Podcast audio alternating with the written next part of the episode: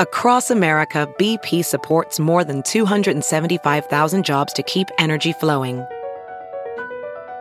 Jobs like updating turbines at one of our Indiana wind farms and producing more oil and gas with fewer operational emissions in the Gulf of Mexico. It's and, not or. See what doing both means for energy nationwide at bp.com slash investing in America.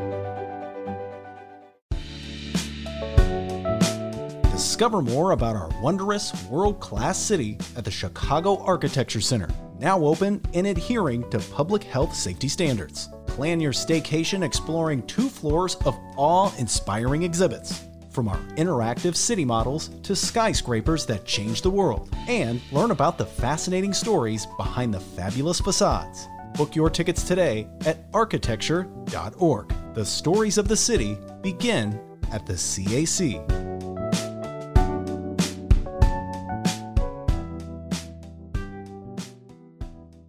Okay, let's get today's show underway here. Your Ben Joravsky Show for Friday, August 14th is just moments away. But before we do this, let's thank these unions for sponsoring our podcast. Unions like the International Brotherhood of Electrical Workers, Local 9.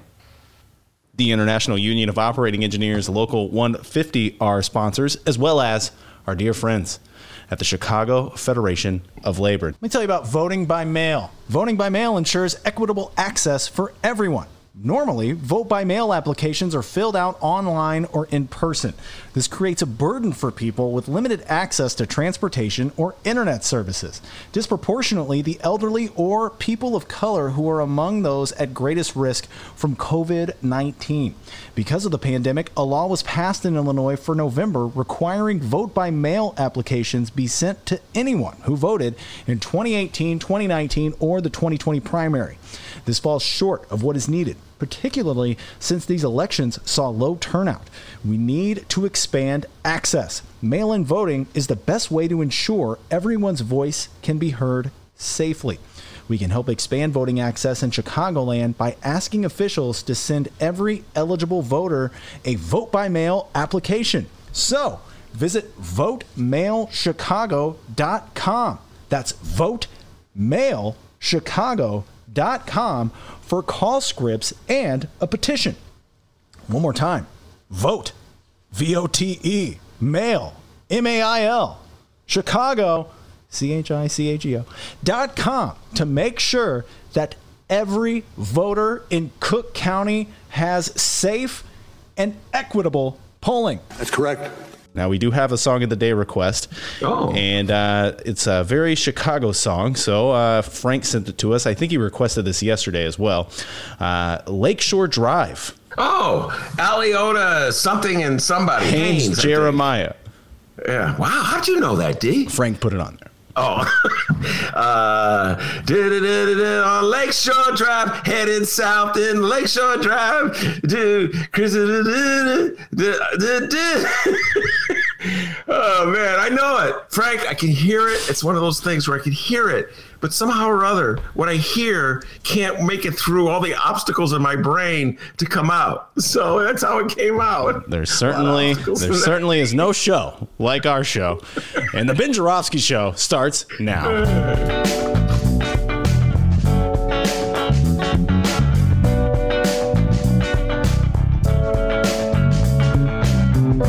It is Friday, August 14th, and live from Ben's attic and my apartment, this is the Ben Joravsky Show.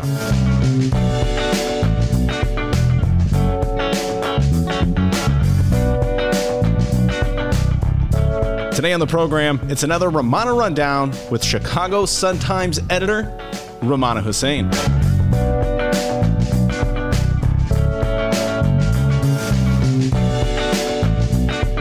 And now your host, Chicago Reader columnist Ben Joravsky. Hello everybody, Ben Joravsky here. We're calling this Trump Goes Postal Friday. And here's why. What a day, ladies and gentlemen. On a day when one gutsy reporter at the White House point blank accuses Donald Trump of lying, Donald Trump finally tells the truth about something. In this case, about what he's trying to do to the post office.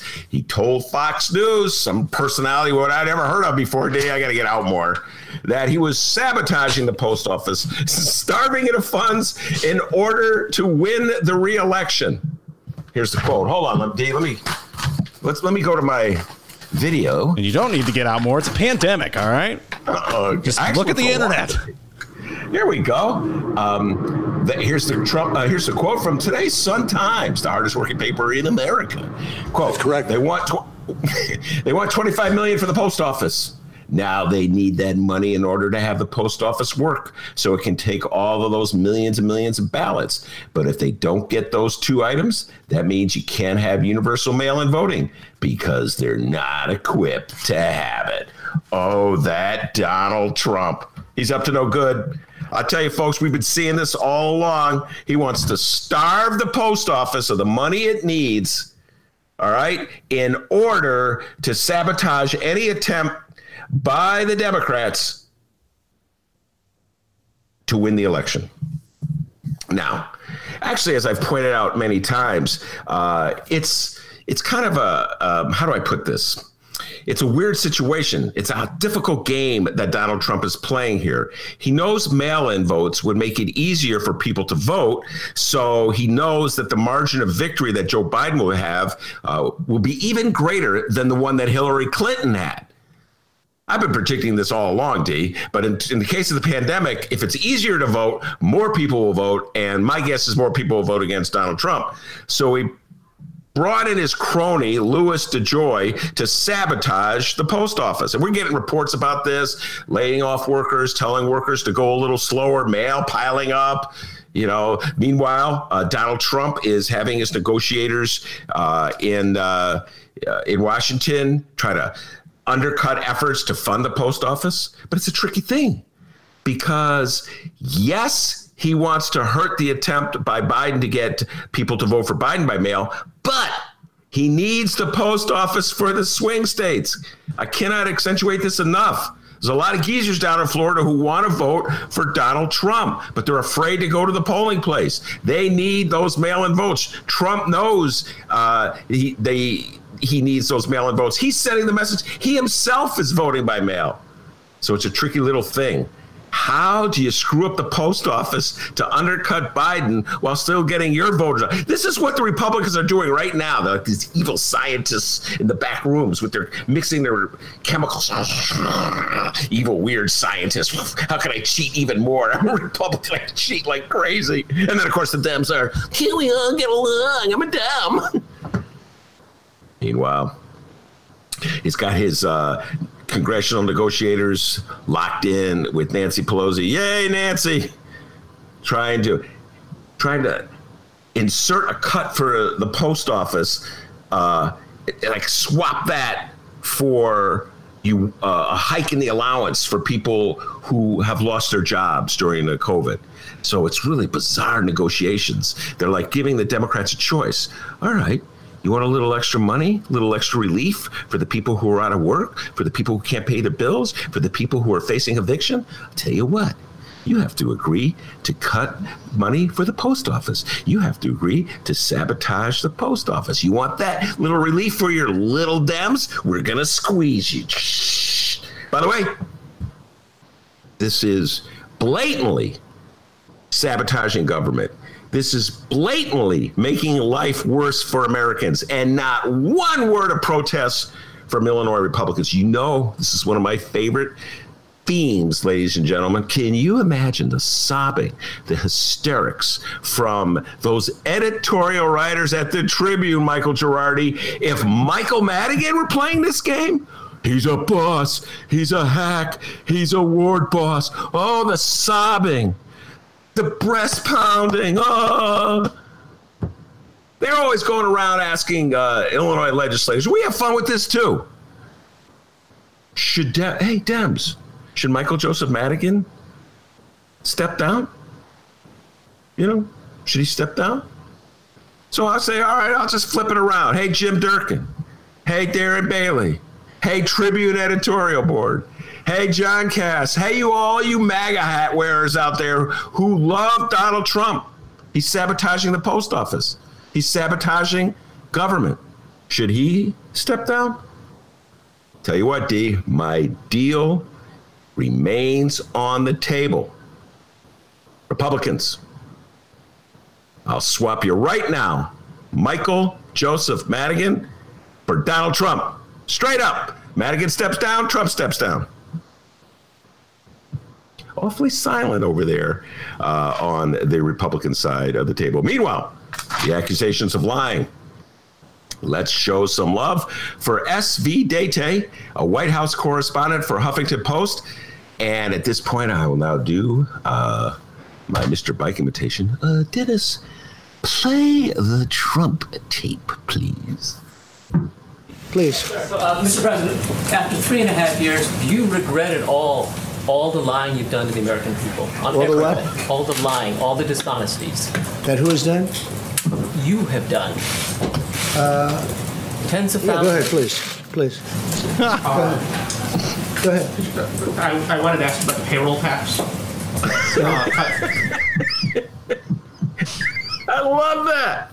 I love. I love that. ex- We're gonna be playing that exchange for a while. First, the guy. First of all, can we give this guy credit for you know guts? Take it right up here. All the lying you've done, and then Trump. Oh, I'm gonna pretend. I'm, gonna- I'm gonna pretend I didn't hear. All the what? Like you know. You gonna say it again? You gonna say it to my face? And the guy comes right back at him. Uh, lying, sir, as in L Y I N G. That. And Trump's like, "Who's done? Oh, give it, give it another guy another chance to avoid it." He goes, uh, you know, like the guy would suddenly say, "Uh, the, the, the, the lying that Joe Biden's done." No, because you've done, sir. And then Trump's like, uh, I am not even going to dignify that with the response. And he turns to the other reporter, typical reporter, throws his buddy under the bus, you know, uh, uh, about the payroll tax. Dude, you should have stood up for your fellow reporter. You should have said, hey, what about answering old boy's question over there? You know, instead, uh, yes, Mr. President, I would never ask a question like that. I am a good student. I'm going to ask you about payroll tax. Speaking of things that Trump blatantly lies about all the time, uh, I'm going to defer to payroll tax. It's not going to have one bit of an impact on Social Security and Medicare. Anyway, you know what? I got to tell you this. I don't know why Donald Trump didn't handle the question. I wish, Donald, I wish you'd have been honest about the question. I wish you'd just come right out and said, you know what? Yeah, I lie all the time. What difference does it make? Nobody ever holds me accountable. I still have 45% of the people in this country willing to vote for me, no matter how many times I lie. In fact, they're so willing to vote for me, they'll even go beyond my lies and spread other lies. So, like, like about masks causing COVID as opposed to protecting you from it. They're- my people not only believe my lies, they're like like little soldiers that'll go out and lie for me. So yeah, I don't care. I don't care. I'll lie all day. Oh well, you guys can't get me because forty five percent of the vote is going to be mine, no matter what. Yeah, I wish he had told the truth. Now you know, got me thinking, D. Uh oh. Yeah, it really got me thinking. I was thinking about uh, Trump's reaction to the question uh, from SV Date, as opposed to Lori uh, Lightfoot, Mayor Lightfoot's reaction to the question from Craig Wall the other day. Remember that question? Perfectly, two perfectly good questions. I mean, think about it with the Trump one. Trump, I think the Washington Post has tallied 20,000 lies by Donald John Trump, uh, like 101. They just guy lies constantly, gets up and he lies.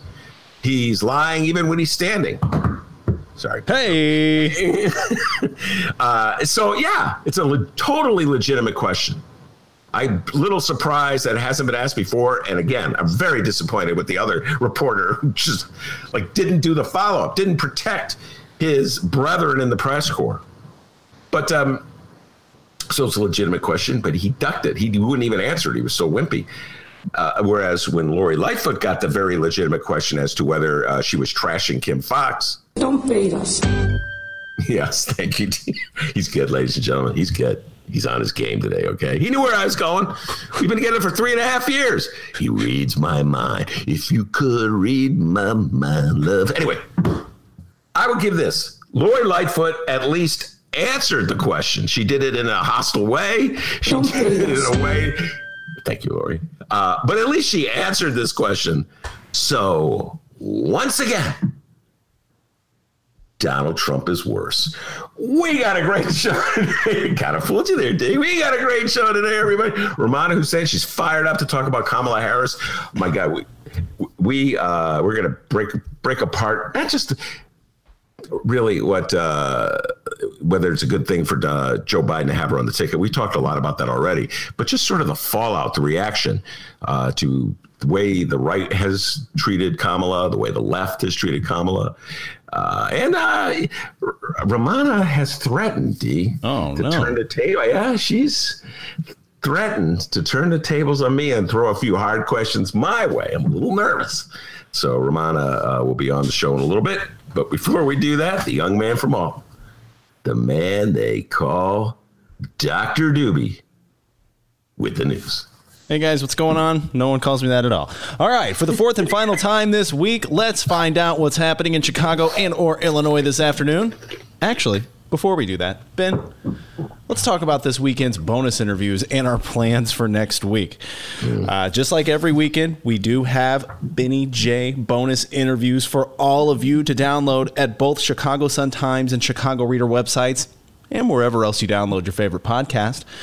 Gonna be honest though, all right? We're still working out the lineup. We have so many interviews in the back burner at the moment, we're not exactly sure. I can tell you one thing one of them will be the political know it alls, uh, Dan Pogorzelski and Jacob Kaplan, and that will be on Monday because they're gonna be talking about the convention. Isn't that right, Ben? Well, yes. We had a, a long conversation about uh, past conventions, this convention. Yeah, this convention's going to be a little uh, anticlimactic. I mean, it won't be a, like a real old fashioned convention where everybody's packed into the uh, arena and the balloons fall, or maybe they don't fall, uh, as in 1980. And you hear these speeches, people cheer, they wave signs, and then, you know, one faction of the party may be protesting, and then the reporters looking for any scrap of news just run. Uh, Dan, we have breaking news. Uh, the North Dakota delegation is not happy with this plank on the platform. We'll be coming live with this. Uh, we have uh, Dennis Sheeter with us from the North Dakota delegation. He's ready to talk. So we're not going to have any of that because it's you know it's all remote. Uh, but uh, Danny and uh, Jacob and I talk about past conventions, reminisce about our favorite moments, uh, and what can we what we can expect uh, with this convention. So, like I said, we got a lot of them on the back burner here, uh, quite a few. Heartland Mamas. Heartland Mamas. Heartland Mamas. You know I love the Heartland Mamas. Uh, and uh, I'll tell you what, Heartland Mamas don't mess. They're pretty tough when it came to Michael Joseph Madigan uh, and their perspective as uh, progressives from the hinterlands. What do I call it? The boonies, and everybody gets mad at me when I say that. Yeah, just me. I get mad when you say that. Stop okay. calling it the boonies. Heartland Mamas always laugh when I say it. Uh, I love them dearly. They have their own podcast, uh, Heidi and Murray, and uh, yeah, that was a lot of fun talking to them, talking politics. But then they got into, you know, what the impact of Michael Madigan is on efforts uh, to build a Democratic Party in areas that are reddish, if you will. So a lot of interesting stuff from the Heartland Mamas. Yeah, we've done so many extra interviews here. So Ben and I are going to have a meeting after the show. We're going to find out what's what because on to next week, Ben is taking his annual family vacation. So all next week, we will not be streaming live with our standard Ben Joravsky show. Now, I know this bums out our live streamers, and uh, actually, Jay Marie brought this up yesterday, and it's true. Uh, every time we go away uh, for a week, all hell breaks loose in America. Have you noticed that, Ben? yeah. It's not that I planned it that way, Jay Marie, but uh, oh, definitely g- great um, memory. When we left in early June, I can't remember why we left. Uh, I think we were just both exhausted from having done so many shows in the attic. Yeah, I needed a break. I remember I was about to jump out that attic window, so I was like, "All right, I got to take a little break." Yeah, and that, that's, a, that, that's that's when Dennis rode his bike to Wisconsin. he sir. rode to Wisconsin, and he saw a butter cow. I didn't see any cows. And they saw Rom. Dennis was going to Wisconsin. Rom was coming back from Michigan. How you doing, pal? Uh, I'm smart. You're not. Uh, uh, so yeah, that was um, that was the week of the uh, all the unrest following George Floyd's murder. So yeah, you're absolutely correct, Jay Marie. And then next week we're going. Okay, it was not our plan to leave during the uh, Democratic convention, but as David Ferris uh, pointed out, they switched the Democratic convention. They moved it back, and that we'd already made the plans to to go. So what can I do? By the way, David Ferris, I cut a deal to you'd be very proud of me. Really? You, yeah, I cut a deal with David Ferris. He's going to do a post Democratic convention uh, report and then a post Republican convention report. We'll be back on the air live for the Republican convention. We'll be having a lot of fun breaking down uh, all the lies that Donald Trump uh, tells. I mean, looking for any response from our Republican friends who are so worried about Michael Madigan's shenanigans. And- so, yeah. I recall also uh, during our radio days at WCU later, before you were fired, uh, we took a week off, and then Charlottesville happened. Man, what a memory you have. Yeah. I, I really don't remember much about the those days anymore, D. It's uh I, I other than getting fired, uh, I remember that. Yeah, I remember that But, too. uh, yeah, I remember that. But uh, hey Ben, uh, now that we're done firing, could you go ask Dennis to come in here? We want to give give Yeah. him promotion. Yeah, they actually asked that. Dennis, is going to be a big opportunity for you, bro. Like, uh, no, I'm not doing that, guys. Sorry. I'm gonna say this about this young man from Alton, stand up guy, boy. You stand up. They said, "Look, man, we could we're gonna throw Ben under the bus, but you get to drive over him." He goes, "No, I don't think that's not for me. Get somebody else to drive that bus." and so you can always find someone. I'll do it. So yeah, that uh, that happened. But hey, everybody, listeners, let's all collectively cross our fingers, all right, and hope nothing happens, nothing bad goes on while we're gone this time around. Uh, like we will have a lot of interviews though for you to download all throughout the week. Okay, we do this every time. So live streamers, I know you you love the live aspect of the show. It's my favorite part of it too. But uh, we ask that you go to both Chicago Sun Times and Chicago Reader websites and wherever else you download podcasts and go download our shows that are in place of the live shows. And we'll be back, uh, I believe, on the 25th. Hold on, let me look. Um, that is correct. That's correct. Wow. I looked at my calendar, D, as you can see. Oh, wait, I don't have a camera. Uh, my desk calendar.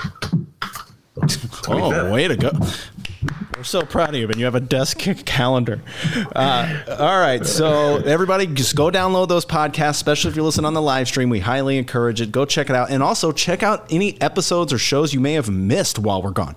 Guys, we've got over 600 episodes of the show. We're maniacs. We record a lot of episodes, okay? So go catch up on the shows you may have missed. Hey, go check out that Raylo interview we had a while back, our Kim Foxx interview where she said bullshit. And then her opponent, Bill the Bro, what was his last name? Conway. Bill the Bro Conway used it in his ad. Go check that out. There's so much content for you to go check out while we're away. And when we come back, oh, we're right back at it. The live show. I'll be making fun of Ben. The live stream will be doing it too. We'll be back at it in no time, guys. All right.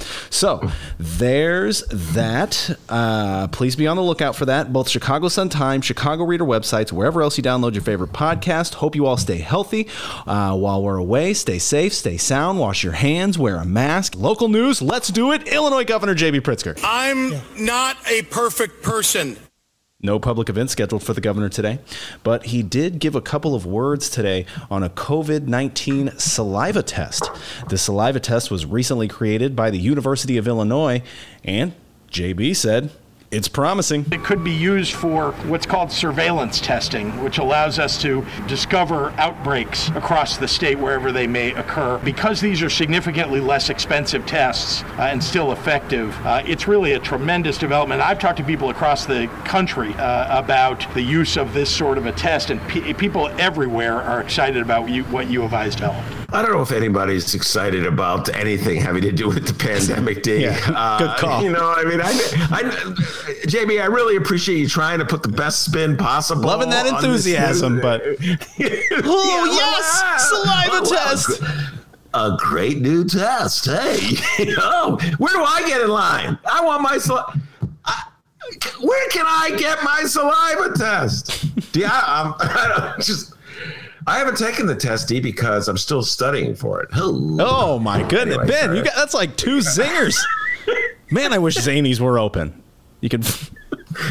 Yeah, so I don't know. I can give Jay. Can we show some love for JB? All right, he's getting it from everybody these days. I'm gonna show some love for JB. By the way, he's a big fan of the Eagles, and uh, you know, uh, being excited about a saliva test. I'd be more uh, excited if he said the University of Illinois has just come with a come up with a vaccine for uh, I mean, that would be exciting, wouldn't it, D? That would be exciting. Then we could go back to our little studio and look people right in the eye, and the world go back to the way it was. Have that awkward moment where we gotta go face to face with John Cantizera and tell him to get out of our studio. This is ours, pal. The Cantizera show's not happening here.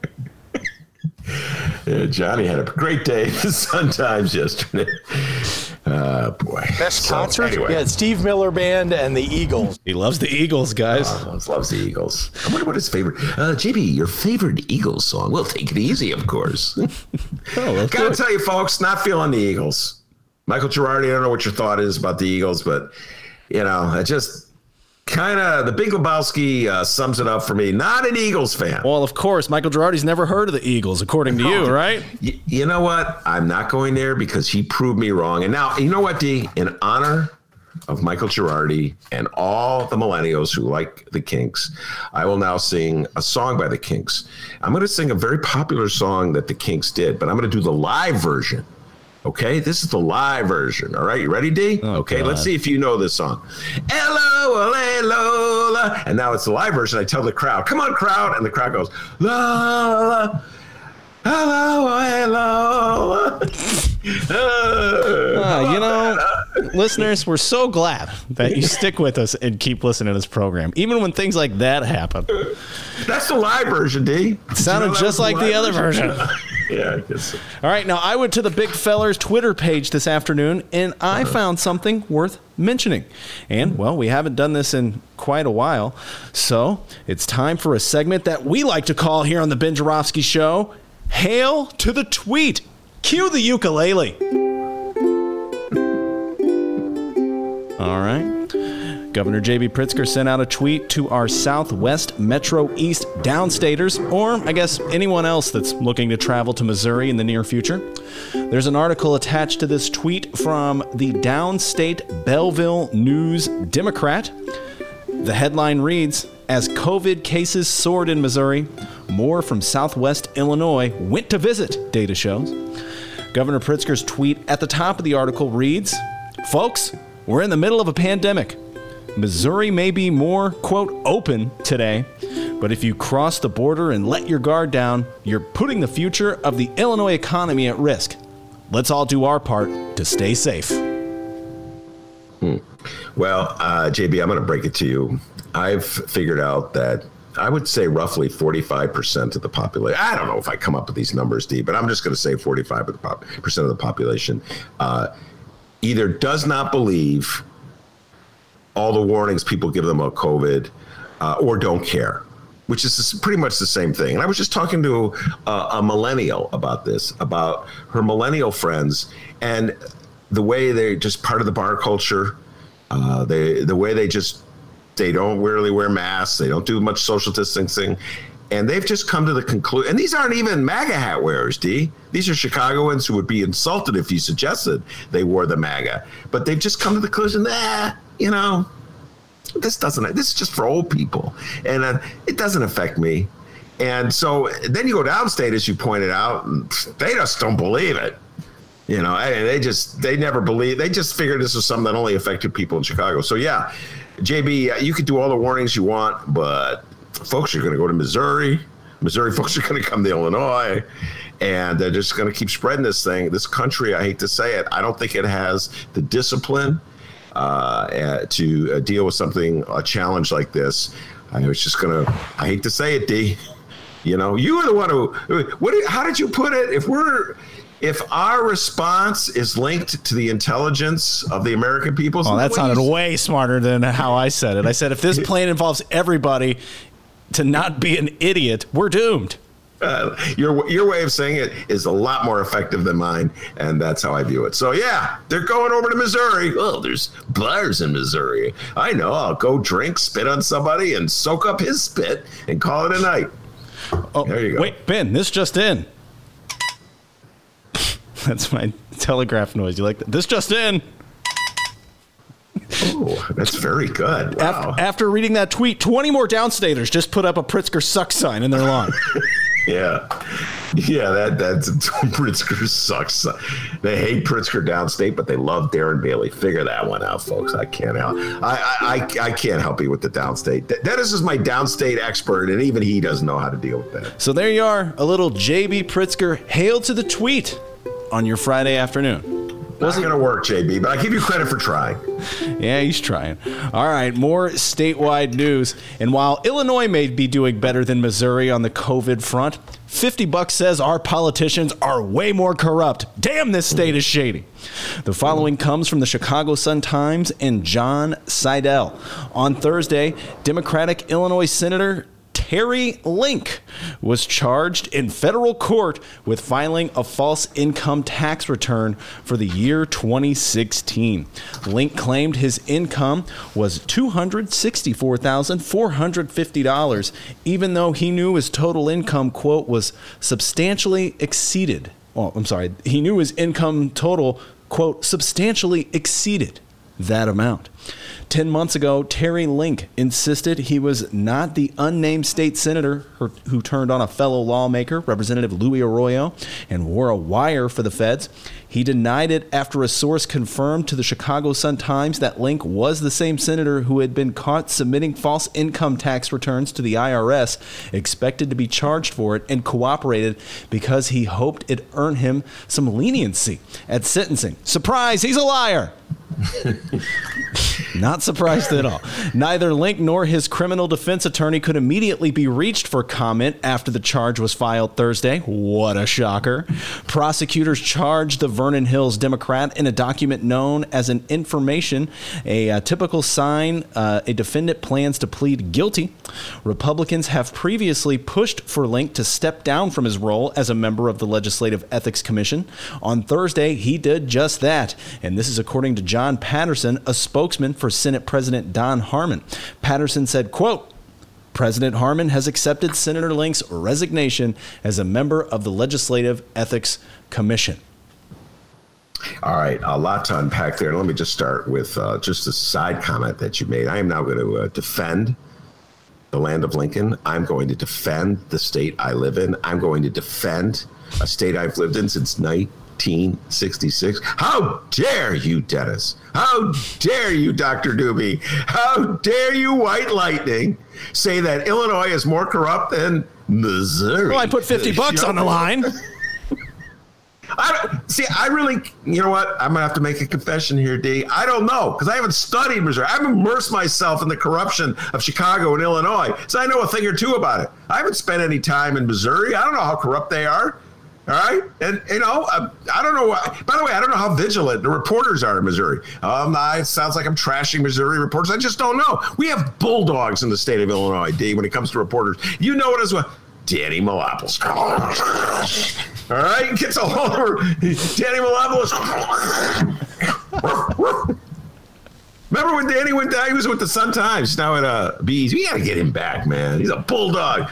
He was uh, who was it? Was uh, some alderman's kid? Was working at a, for Streets and Sand. Danny went down. He in the article he just writes when confronted at five in the morning at his job, the alderman's son said blah blah blah. I go, Dan, what were you? You got up that early? Uh, that's how you go do a story, Ben. So we we have a tradition of bulldogs in the press corps here. Dan, I don't know if they got that in the Show Me State. I think the Show Me State reporters are more like, oh, whatever you say, uh, Governor. you sound so smart. I'm just saying that, dear. All right, so I'm defending Illinois. Uh, as to Terry Link, we had a lot of fun with this about six months ago the Democratic state senator uh, from Vernon Hills, which is the Waukegan area, and that denial Man, oh man, of Shevitz. You know, it's like uh, now this is the third one we've been dealing with. A reporter, follow me on this, D, uh, a politician, I mean, uh, handling a tough question from a reporter. Uh, how does he or she deal with it? So we had Donald John Trump. The reporter goes, you know, what do you think? I love that question. Lying to the American public. I am I'm just not going to dignify huh? that with the. Huh? Uh, what'd you say? Uh, what? Who? I'm above that. Okay, what a wimp. Come on, Trump. Dress it. You lie all the time.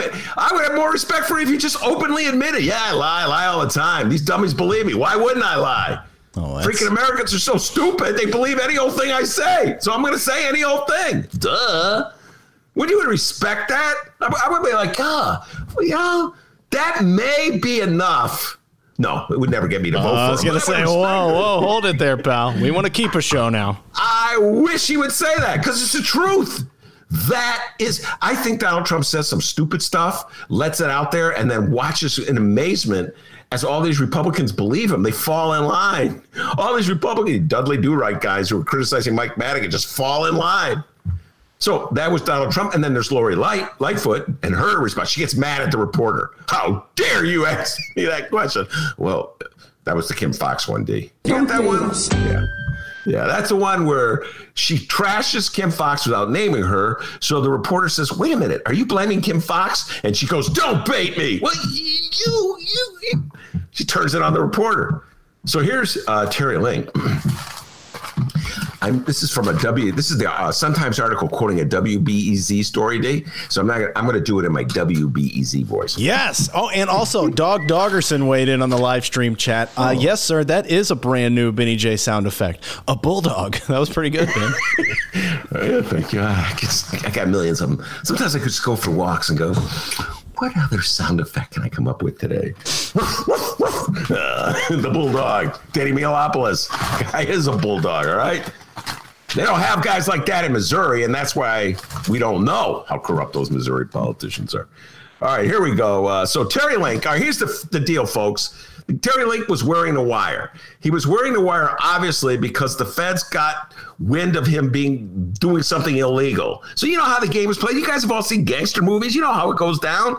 You're caught doing something illegal. They go, all right, tell you what we're going to do. We'll give you a break in the sentencing if you wear the wire. And you go, okay, I'll wear the wire. So he starts collecting evidence on all, uh, against other state uh, politicians. And then the story comes out indicting the other politician. God, what a state. And so, you know, I I do not know the games that federal prosecutors play, ladies and gentlemen. For some reason, they don't identify a lot of the people when they do these initial indictments. You know, uh, public official L, public. Who knows why they do the stuff they do? I cannot explain a federal prosecutor. But they do. But everybody figures it out. That you know that oh well, they're talking about Terry Link. So reporters go up to Terry Link and go, "Are you public official L?" I don't know if it was Al. It could have been Z. Who knows? And uh, Led Zeppelin? yeah, I love Jimmy Page. Uh, and so here's the uh, WBZ. WBZ was first to announce this, uh, and in response to reporters in Springfield, uh, they confronted Link. That was my WBEZ imitation team. Quote, here's Terry Link. I said, what's your source? You answer me. You're a reporter. Heavy sarcasm. Oh, that's really effective, Terry Link. You're going to be sarcastic in response to the reporter. And then, quote, I answered the question yesterday. I'm not going to continually answer this every day of my life. I'm down here to do a job that I was elected to do, and that's what I'm going to do. yes. So that's and that's what they call a non-denial denial in the game, and uh, yeah. So it turns out that Terry Link uh, was the public official who was wearing the wire. So D, we can go back and change all those shows that we did way back what six months ago. Remember when we would uh, say the Sun Times has identified, or maybe it was the Tribune has identified Terry Link as the man wearing the wire, but Terry Link denies that he was the man. We always put that in, right, D? We, we got to be careful. Okay, now we can go back and read. We We're so we are edit them. so careful here on the bench. That you know, that's probably the one word that describes our show the most. Careful. Well, we, we stopped playing music after one cease and desist letter, which we don't even know what it was. no, About. we got like three or four of them. Oh, we did. Okay. Yeah. I forget those. Well, one day Michael Girardi's going to wise up, and next thing we're going to get a, lo- a letter from his lawyer. Oh, now, uh, when you bring the idea up to him, yeah, sure. Girardi's going, huh, that's a good idea. Please don't sue us. Okay. Hmm. Okay, do you have anything else you want? Gonna, are we done? You just gonna drink water now for the next hour and a half? I can't remember what uh, we were talking about. Oh, Terry Link. Yeah, what a liar. what a liar, ladies. Uh, You know what? Are there, are there politicians like Terry Link in the state of Missouri? I'll bet you there are, D. Back to you. All right, and if Democratic Illinois corruption is what you need to get your afternoon going? Oh, don't go anywhere because we have yet another update on Democratic Illinois House Speaker Mike Madigan and Madigan Gate. Yes, that time when the utility giants Commonwealth Edison admitted to arranging jobs, arranging contracts, and arranging payoffs to Mike Madigan Associates. And don't worry, we got your back, Madigan lovers. Allegedly. Well, actually, they didn't allegedly admit to it. They did admit to it. Uh, just the alleged. I don't even know what the allegedly is. Just say allegedly. That's good. Yeah, right. That's good. allegedly, allegedly. The following comes from the Chicago Sun Times and Rachel Hinton, a group of state legislators, some who have called for beleaguered House Speaker Mike Madigan to resign on Thursday, urged their Democratic colleagues to pass ethics reforms that would include limiting how long lawmakers could serve in leadership positions. Coming in the wake of federal charges against ComEd that implicated Madigan, the package of proposals also includes lobbying reforms and creating a mechanism to temporarily remove legislative leaders or chairs of committees during criminal investigations. You okay over there? Mm, yeah. I was, just, I was just circling a quote from the story in my bright one. Go ahead, young man. All right. Uh, here's the quote from Democratic Grayslake Senator Melinda Bush. Yes, one of the apparently few good ones. Quote, by the way, uh, she said this in a Zoom news conference. Uh, Zoom. Ben loves Zoom. Yeah, Ben loves Man, Zoom. Should, what about Google Meet? They haven't heard about Google Meet? And they haven't caught up with the times yet. Zoom was so March 2020. Google Meet is the new hip thing. Come on. Yeah. so here's the quote from Melinda Bush. Quote, it's just really apparent that it's time that we stood up, stood together, and supported each other and said publicly as representatives and senators that we believe that these are the things that could be accomplished. Certainly, recent, uh, recent allegations have really brought us together again to say we have to come forward. We have to come forward publicly, and we are not going to stop until we get real systemic change that the people of the state of Illinois absolutely deserve, and that we have to have if we are going to move forward, said Bush, one of the first Democrats to call on Madigan to step down. You know, Dave. I would say I was one of the first Democrats uh, to call for Madigan to step down. If you, as you re- recall, I called him for him to step down after Alaina Hampton came out with her allegations. But you know what? I'm I'm I'm retracting that. I'm, here we go. I'm taking it back. Uh. Madigan, don't leave office. Really? Okay. Yes. Yeah, here why. I'm not going to call for Michael Joseph Madigan to step down until the Chicago Tribune's editorial board calls for Donald Trump to step down. I'm sick and tired of being the sucker and the sap of a Democrat that I am. We always got to be Dudley Do Right and play the game the way it's supposed to be. And the Republicans lie, cheat all the time. Donald John Trump is facing a very credible accusation of rape. Rape, ladies and gentlemen. The President of the United States when the Chicago Tribune's editorial board calls on Donald Trump to step down, I'm going to call for Michael Joseph Madigan to step down. I'm sorry, D. I know what you're going to say. Ben, two wrongs don't, don't make, make a right. right. How'd you know that? I just I read you. If I could reach your my love, you know. So I know what I know what you're going to say, and all my listeners have to Ben. That's just not right. You got to have your standards, no matter what the Republicans do. You have to have no. That's like the fair map people. Let's have a fair map in Illinois that eliminates the Democrats' advantage, give an advantage to the Republicans, even though the Republicans would never do that in a million years, Wisconsin and Michigan. That's why Donald Trump's the president of the United States and the Republicans control the Supreme Court and the Senate, even though they get less votes. Because they play to win, even though it means lying and cheating. And Democrats are always pretending as though it's a legit game. So that's it. I take back it. Michael Joseph Madigan, stay in there for as long as you want. All right?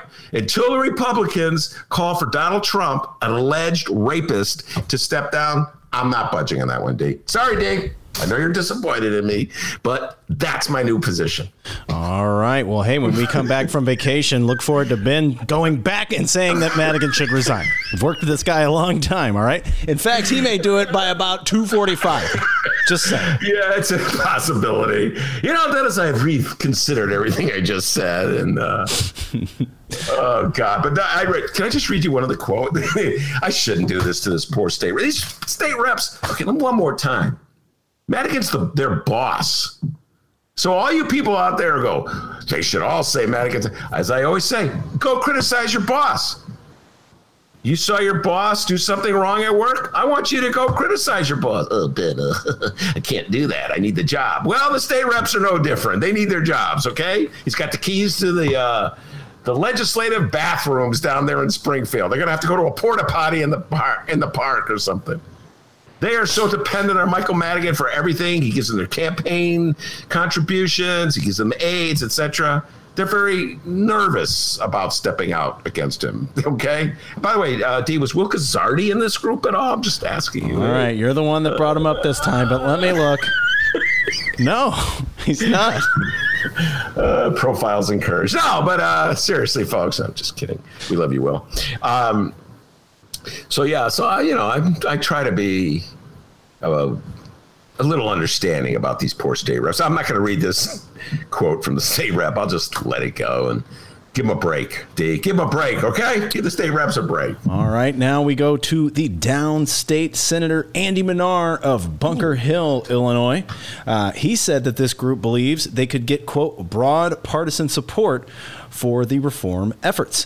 The group has shared its proposal with the Joint Commission on Ethics and Lobbying Reform, which is which was slated to release a report in March. The pandemic has delayed that report said State Senator Heather Steans, uh, who participated in Thursday's news conference and has also called on Madigan to resign.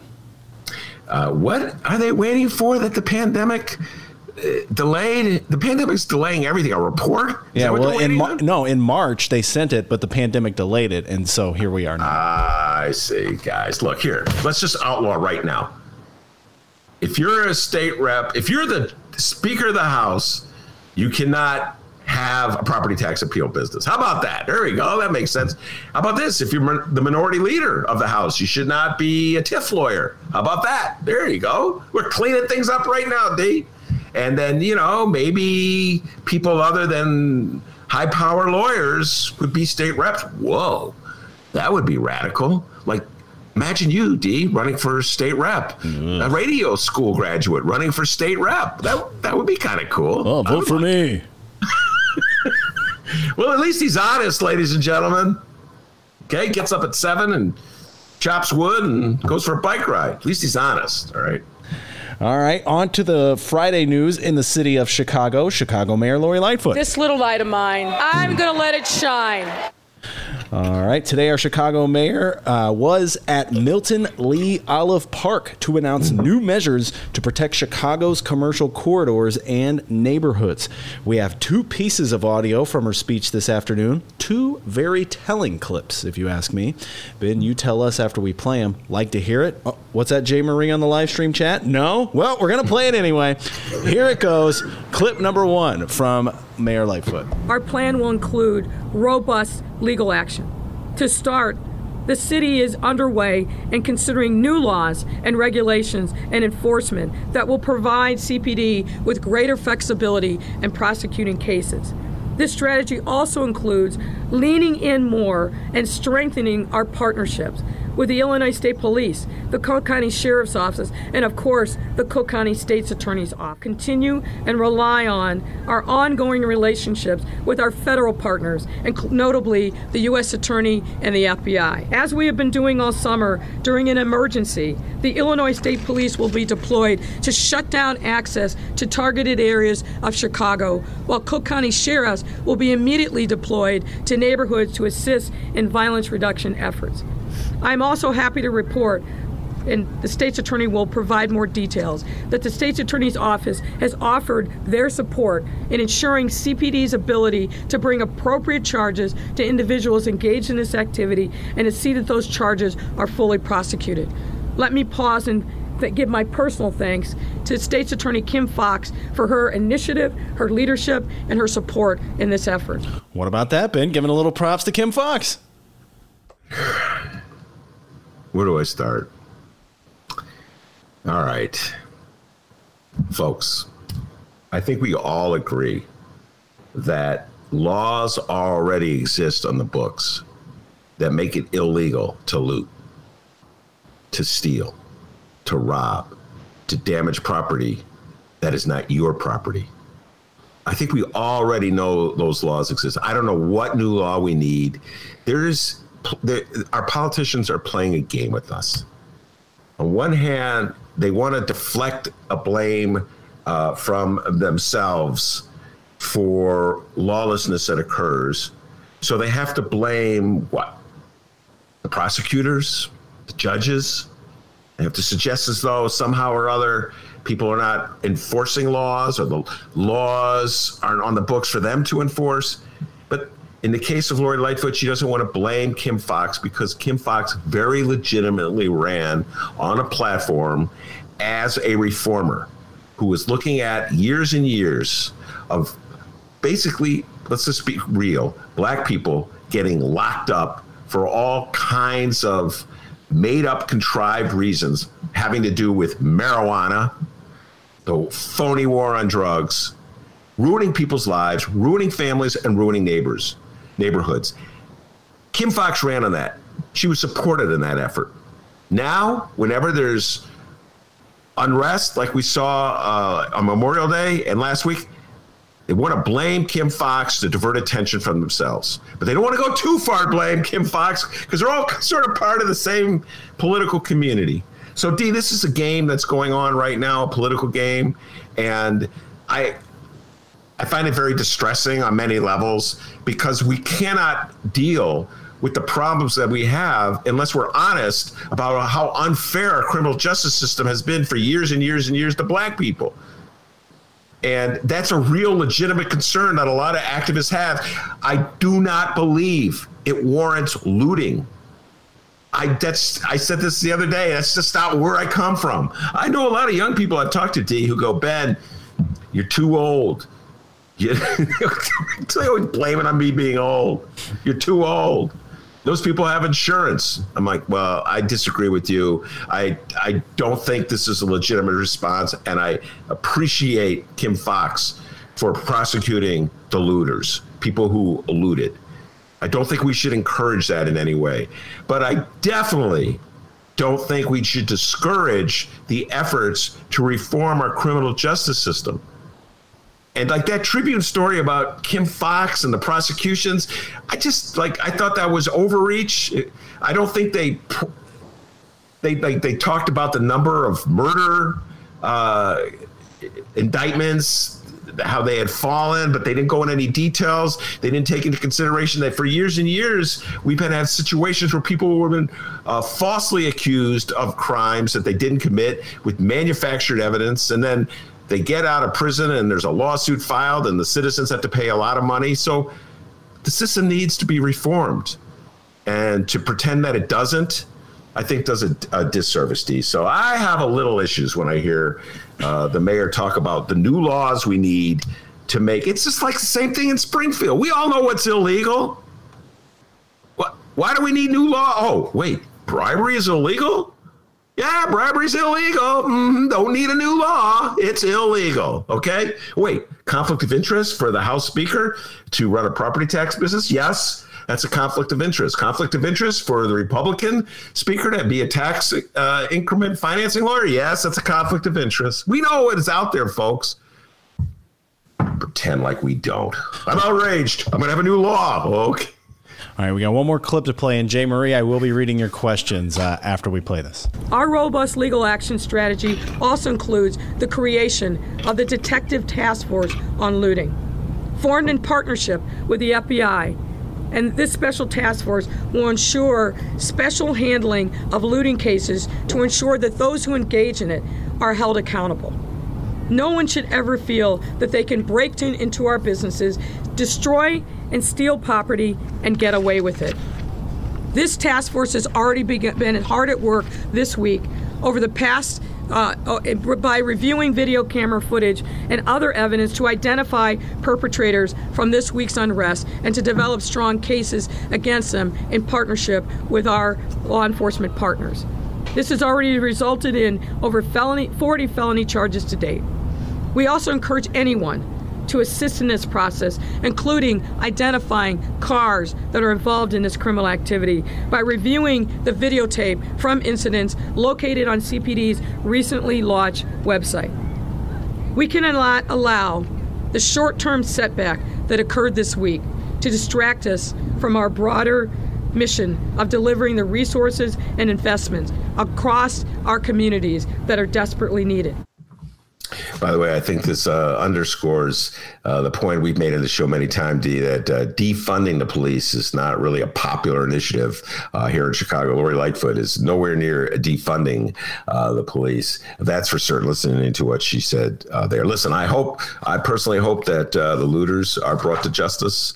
And, um, but I certainly hope that we do not abandon the larger struggle for reforming our system, which has been so unfair all these years. All right, Jay Marie on the live stream chat. She says, uh, so instead of the city addressing what uh, leads to protests and riots and looting, she's doubling down on locking people up. How is she different than Trump? Wow. Uh, how is she different than Trump? Well, she answers questions from reporters in a different style, Jay Marie. Uh, how is she different than Donald Trump? Hmm, I have to think about that. And this particular issue, okay? In this particular issue, uh, it's, listen, Jay Marie, your question's a good one, and I'll put it to you this way. I was thinking, I've been thinking a lot about this uh, in light of Kamala Harris and her uh, selection by Joe Biden to be the running mate. I've been reading a lot of stories about Kamala's performance uh, as Attorney General and as a district attorney. She was pretty tough on on crime, uh, prosecutor. And uh, I'm not saying this is an excuse, but I'm just fitting it all into the political climate. Republicans do not deviate from their tough law on order stance. Uh, Donald Trump is constantly hitting Democrats with the accusation that they're soft on crime, uh, that they allow other cities uh, to be, to be um, overtaken by criminals, like everything's like a Batman show, and he's going to clean it up. And so, Democrat, this has been going on before Trump. This goes back to the 80s, the 70s, even. And so, a whole generation of Democrats came of age trying to prove to the Republicans that they were every bit as tough on crime as the Republicans. And so I was watching Kamala's, reading these articles about Kamala Harris's career, where she was determined to show how tough she was on crime, uh, even if she was in many instances unfair in the way she treated in, uh, individual uh, uh defendants. It reminded me of Bill Clinton rushing back uh, when he was running for uh, president, rushing back to Arkansas so we could oversee the execution of a prisoner. this is an old story in politics.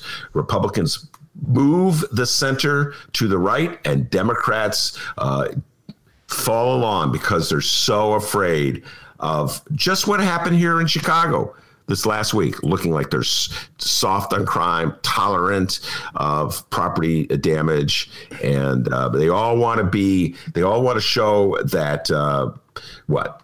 They're not going to tolerate any crime in their city. Uh, and so, yeah, a lot of people get swept up in that. And I think Lori Lightfoot is no different in that respect. So it's an old story uh, with Democrats and their response to Republicans.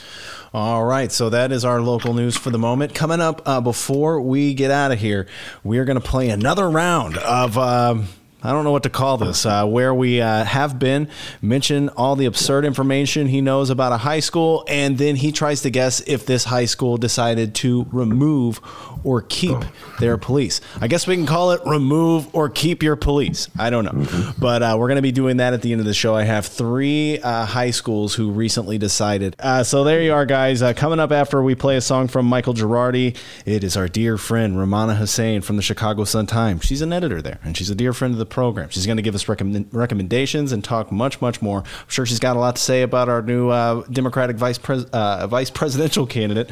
So we're going to be talking with Rummana Hussain. Don't go anywhere, everybody. It's the Ben Joravsky Show. We are live from Ben's attic. By the way, quick porta potty check. Can you check that real quick? Uh, empty. Ah, empty. Empty, empty. Whoa, wait, hop up. Oh, you're kidding. Oh, some guy going in there. I don't know. I think it's one of the delivery guys. You know, we have a, we also have a oh. deliveries business straight down busy alley, very busy alley. Dropping so, off yeah. a package, I guess. All right, so uh, oh, oh yo, uh. it's the Ben Joravsky Show live from Ben's attic in my apartment. Michael Girardi.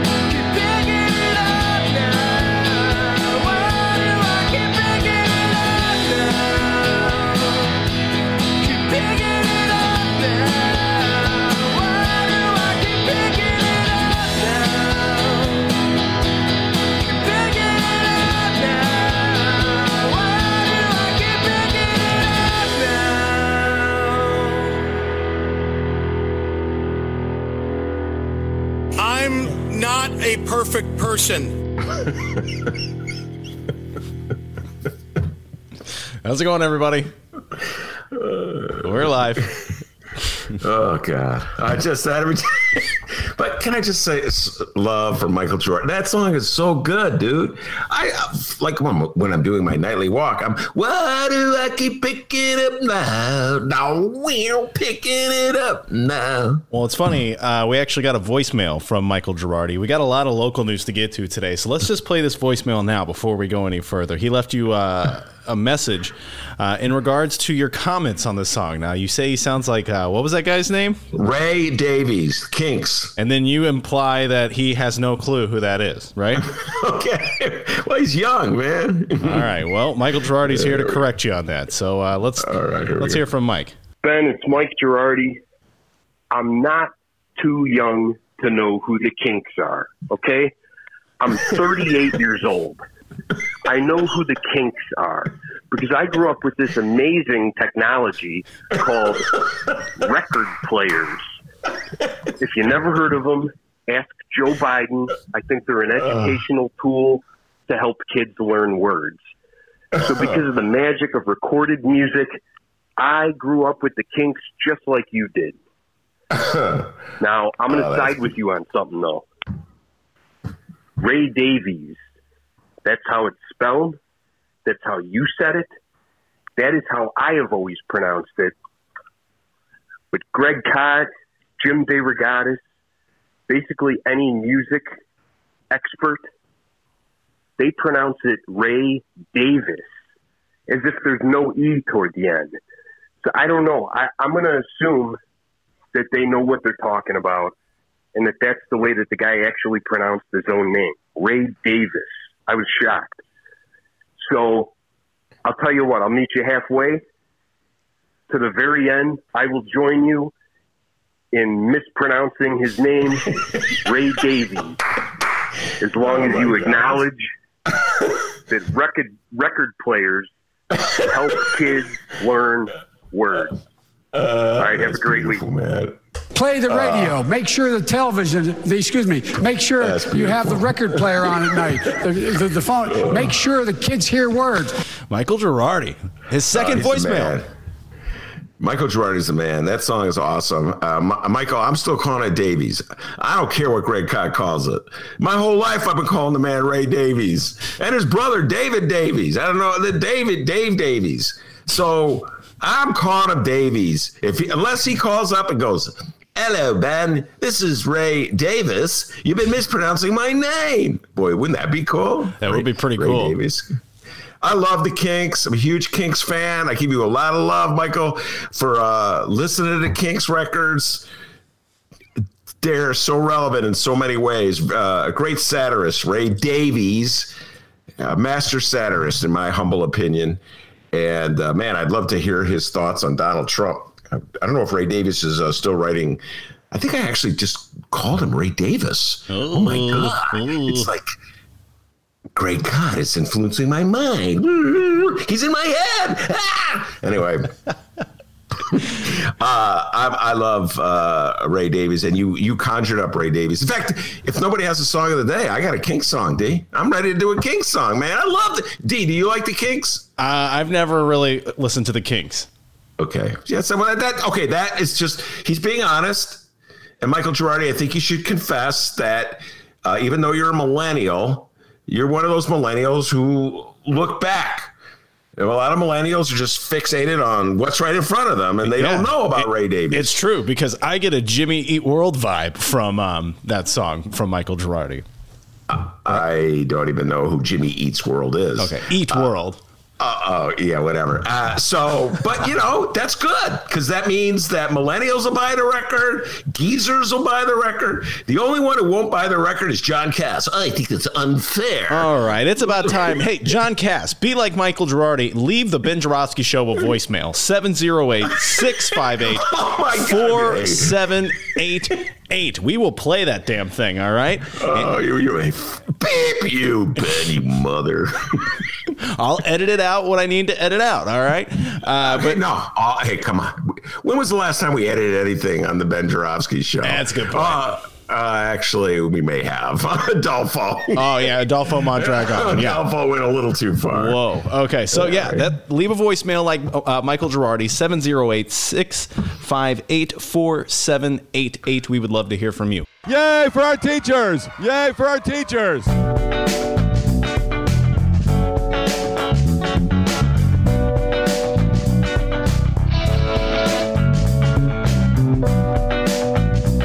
Hour number two of your Ben Joravsky Show is brought to you in part by the International Brotherhood of Electrical Workers, Local 9, the International Union of Operating Engineers, Local 150, and the Chicago Federation of Labor. Benny J, take it away. Every Friday, Rummana Hussain joins us, Chicago Sun-Times editor, editor and columnist. Man, I've been waiting for this show uh, for about four days, ever since Joe Biden uh, picked Kamala Harris. She was my f- choice, I must admit. I was hoping that he would uh, select her, not only because I thought she'd be a good uh, choice, Rummana, but because I've been predicting it, so I wanted to look really smart. Uh, anyway, I so uh, predicted it too. I, I thought it from day one. So you thought too, yeah. Did I can't remember? Did I ever put you on the spot and ask you to make a prediction? you did, or we talked about it once, and I said it's going to be her. I, you know, like all of them, you know, the talk about Tammy Duckworth, Susan Rice. I just and the others. I just had a feeling she was always number one on that list.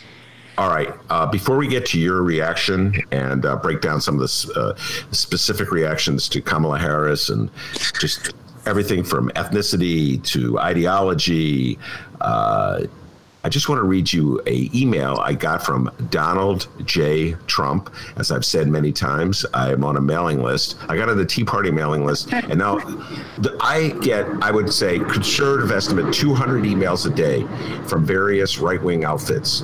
Uh, they uh, they must share they must share my email address with them, thinking that I am a Trump supporter. Uh, anyway, so I got this email. I've gotten four. This this email, I believe, has come four or five times today. It's from Donald John Trump himself, and it says, "I'll read it to you." Breaking news: Joe Biden picks phony Kamala Harris as running mate. Friend, wow. Just when we thought the idea of Joe Biden being president of the United States couldn't get any worse, he announces that Kamala Harris, a failed presidential candidate and a corrupt former California attorney general, will be his running mate. First, Kamala Harris attacked Joe Biden's racist policies. Did she forget? Next, she ends her pathetic run at president. Then, three months after ending her own campaign, she reluctantly endorses Biden. After that, Biden gets accused of sexual assault, so he vows to choose a woman as his VP. By the way, I just have to point out Donald Trump is right now facing uh, accusations of rape. Just want to point that out, how shameless uh, Donald Trump is. And then he goes on These two liberals are as far left as they come. Between both of their terrible records, it's obvious that this radical duo is perfect for each other, but wrong for America. They are weak on crime and want to see our cities burn, unlike President Trump. In fact, this is funny. Unlike President, this is from Donald. You should say, unlike me. He needs an editor. Oops. this is, uh, anyway, it goes on and on. And then it's signed Donald Trump. So this, um, Ramon, I know you don't get uh, emails from Donald Trump, No, I don't. but this is what's out there. So we live in left uh, liberal land at the very least. I live in lefty land, but you're, you're generally in liberal land, and people are a little more tolerant. Uh, for uh, regarding Kamala Harris, but this is what's out there. This is the campaign that's going to be waged uh, against the Democrats, and I think it's going to go far worse with Kamala Harris because they're going to try to exploit everything about her that's different. And I have different quotes. Uh, so let's take the deep dive in this. First of all, your general thoughts uh, with about her uh, as a vice presidential nom- uh, candidate. I thought she was um, from the get go. I thought she was what I would consider a quote a safe choice, unquote. Um, in the sense that you know she is someone that was a prosecutor, and she you know you know one of the things that's interesting that you mentioned that Donald Trump in his letter to you said that uh, he that these are people that are very far left. Um, a lot of my friends would tell you that they do not think that she's that very very far left, and you know uh, her record in terms of you know being hard on crime and and not to say that you know I'm sure a lot of people that's a good thing. and that you know it is but you know a lot of people said that she unfairly incarcerated a lot of people um, you know they brought up some cases some metal, uh, marijuana cases I was just reading um, an Indian publication, uh, the Juggernaut. Um, it's not an Indian publication, but it's Indian American publication, and they basically pointed out how um, she didn't defend a Sikh man who wanted to be a jail guard because he wouldn't shave off his beard. They pointed that out, um, and so I don't know. I think she's more middle of the road. I don't think she's as far lefty. So I thought that you know Joe Biden being a little um, more a safe choice than someone like Bernie Sanders was going to pick someone that you know has the record that a lot of um, you know Americans, especially the ones um, who in Middle America would find uh, acceptable. And she's well, an African, you know, she's an African American and South Asian woman. He said that he was going to select a woman. I knew that he was going to select someone that was black at the very least. I, I kind of had that in my mind from the get go, and that's why I thought it was going to be Kamala. All right. Well, uh, Donald Trump is uh, already uh, sending out the vibrations to his followers that there's uh, something un-American about uh, Kamala Harris. Talk about that. Talk about what he's up to with that. Yeah. So she, um, you know, Donald Trump. This isn't the first time that uh, he's come up with his birther theories. Um, we know that he did this with Barack Obama, who a lot, you know, had a lot of people do the same thing with him. It wasn't just Donald Trump because you know Barack Obama had a Kenyan father, uh, Barack. Um, it's Barack Hussein Obama. has a has a pretty much Muslim name, even though he wasn't raised, isn't a Muslim. Um, but he had the background of being, you know, his his father and stepfather um, were Muslims, and uh, you know, he was questioned about whether he was born in the United States. He had a weird name, you know, not a common Anglo-Saxon name. So I think the same thing is going to be happening with Kamala Harris, and we saw that. I think Donald Trump was asked in a press conference yesterday whether, and I thought, I wonder who the reporter was who asked her the who asked him the question about whether she was qualified to be. Um, you know, a vice president, you know, hinting that, you know, she wasn't born in the United States. It's because she has a father who's from Jamaica, an immigrant, and a mother who's from South Asia, um, who was also an immigrant. So I think these, the, this ugliness and these questions about whether, you know, they're going to try to make her to be this less American person. And that is what the strategy was with Barack Obama. And that's going to be the strategy with her, I think.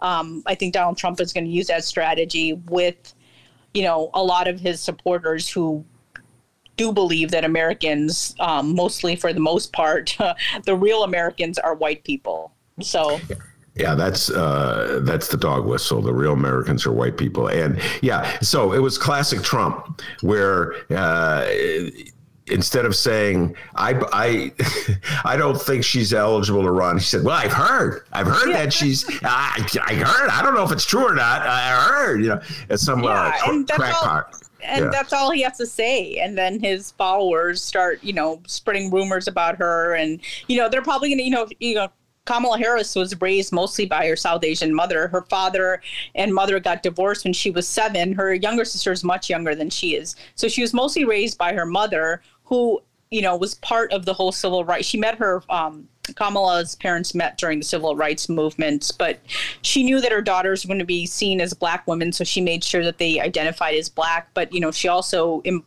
imposed, you know, not imposed, but imparted, um, you know, a lot of her Indian cultural traditions. So you were, we're probably going to see a lot of pictures of Kamala Harris um, from the other side, which is not a negative thing for me, but to show like, you know, Trump's constituents that she's very foreign. They'll probably show pictures of her in India wearing a sari or you know other and other Indian clothes, other South Asian clothes. I'm sure they're going to use that too because you know they did that with Barack Obama and put a turban on his head. I mean, I think those are doctored photos, but anything to make her look less, you know, white bread is is going to be the strategy. I, I believe. Uh, Rummana, let's get into the whole issue of, of ethnic identity uh, and the way it plays out with Kamala Harris. Um, f- for all her campaign, she was identified as a uh, African American woman. Uh, in fact, that was the gist of that was the most prominent moment, I would argue, in the debates, that first or second debate where she confronted uh, Joe Biden on the issue of busing, and she said, "I'm the little girl that was on the bus, or I'm the little girl in the classroom," uh, and so she was clearly identified as an African. American woman, and now she's the nominee. And all of a sudden, it's like, wait a minute, I'm all confused. American people, I'm all confused. I thought she was African American. Now you're telling me she's Indian? Uh, oh man, uh, help, help me out here, Rummana. Americans and ethnicity. Yeah, you know, there's a really a lot of good think pieces have come out within the last day or two about racial politics and racial identity and how Americans can't fathom that a person can be two different, you know, can have parents from two different cultural backgrounds and not necessarily one being white, you know. So it's it's it's interesting and there's a there's a lot of you know, a lot I can tell you personally when I first heard of Kamala Harris, I saw her first name and um, I'm Indian but I'm Muslim, so we we most Indian Muslims tend to have uh, Middle Eastern or Persian names. So we can tell by first names and as soon as I saw that name I was like I wonder if she's part Indian. I swear, I, I that's what my first reaction was because I know that was more of a Indian name. You know, there's a lot of Africans uh, who have African Americans who have uh, Muslim sounding names, but this was the first time I saw uh, a black woman with a South an Indian name. So I was like, she's got to have. And then I googled her, and lo and behold, so I, I knew she was part South Asian for a long time. So there's been a lot of uh, you know a lot of uh, back and forth with Indians um, about you know I've had a I have a wide variety of uh, friends, but for the most part, a lot of them aren't like super crazy about her record as a prosecutor. So you know, a lot of people are like, you know, just being an Indian isn't enough. And then on the, you know, I've seen also someone quoting Zora Neale Hurston saying all um, skin skin folk aren't the, aren't kinfolk. So I've seen that kind of discussion, but in terms of her identity, I think she can identify however she wants. Um, I read an article that said that someone that worked with her for 15 years had no idea she was Indian until recently, until she ran for president. So I think I think it's going to come out a little more. Tomorrow's India Independence Day, so let's see if she's going to say anything. But you know, she did she did do um, you know she there's been articles she used to go to India all the time so it's not like she hasn't talked about it. Um, she did a piece when she was running for president um, and she was a candidate. She did a piece with Mindy Kaling. Um, they were making masala dosa. By the way, that's a South Indian dish. Uh, Kamala Harris's mom is from South India. And uh, I want to let you know um, one of the columnists at the Sun Times sent me an email and asked me if this was a staple dish like. Uh, like brisket is for Jewish people. And I had to tell her that actually I'm North Indian. That's not a staple dish for us. It's masala dosa. I don't know if you ever had it. You might have had it before. So she, she, you know, she has a South Indian background. And so, you know, she has talked about it. It hasn't, it's not like it's out there. But, you know, I just finished reading an article right before the show about how when there's someone, you know, and this happened with Barack Obama, but obviously it's a little different with him because he had a white mother. But when someone is even part black and they're visibly black, that's who their identity becomes. And the black experience is very different from the Indian American experience. And um, there's, I, I just saw this great article about how, you know, being a black American is probably more difficult. There's more racism against black people. You know, the in- Indians. Not to say that we have it easy because we have racism too, but you know, we we've always been seen as a model minority. So she, you know, and like I said, her mom saw that she was going to be seen as a black girl and wanted to raise her with a strong, you know, identity as a black woman. And she also went to Howard University, which is a historically black university. I think that's important. And I think I've read that she's kind of gravitated more towards her black heritage, even though I think she's estranged from her father. But I don't think she's ran away from her Indian identity either. And that's one of the things I think is hard for a lot of Americans to grapple with is that she can be both and you know it's not that unusual i mean i think it is it's probably unusual for someone to be you know if she's elected as vice president that's unusual because we've never had um, a vice president um, female who is biracial so I don't know. I think Americans just have a hard time identifying with people who aren't one thing or the other. Yeah, and uh, on top of that, uh, her husband is Jewish. I think this is her second marriage, correct? Oh, Or- is it? I don't know that. Yeah, I. You know what? I admit, Frank, if you could look that up for us. I know it's her husband's second marriage. I'm not quite sure if uh, Kamala Harris was married for. Anyway, her current husband is Jewish, and uh, so like Jewish newspapers are ecstatic about this, and there's all these articles uh, about her, including a clip where she does. I watched it like 20. She does the best imitation of her mother-in-law, uh, who is uh, from Brooklyn and um, by the way, and I think her mother-in-law is in California. So Kamala Harris speaks to a lot of different ethnic groups at this moment, and a lot of people are claiming her as their own. Uh, to the point you were making, we don't really have time to take this deep dive. Maybe the next time we're on the show. To the point you're making about the different experiences of uh, Asian Americans and African Americans. Uh, Yale is accused of racial bias in admissions. You and I have talked about this in the past. Yeah. The attempt by the Republican Party to pry Asian Americans away for Democrats by saying, "Oh, we know they're they favor those black people over you, and so we're we're on your side, Asian Americans. Like you're the good minority." The Republicans play that game, Rummana. You know they play that game. Yeah, and, and it's a it's a very disturbing one because one of the things I, I I mean I have mixed feelings about Asian American admissions because I have my nephews and nieces go through this process, even though they have like perfect ACT scores, they didn't get into the college of their dreams.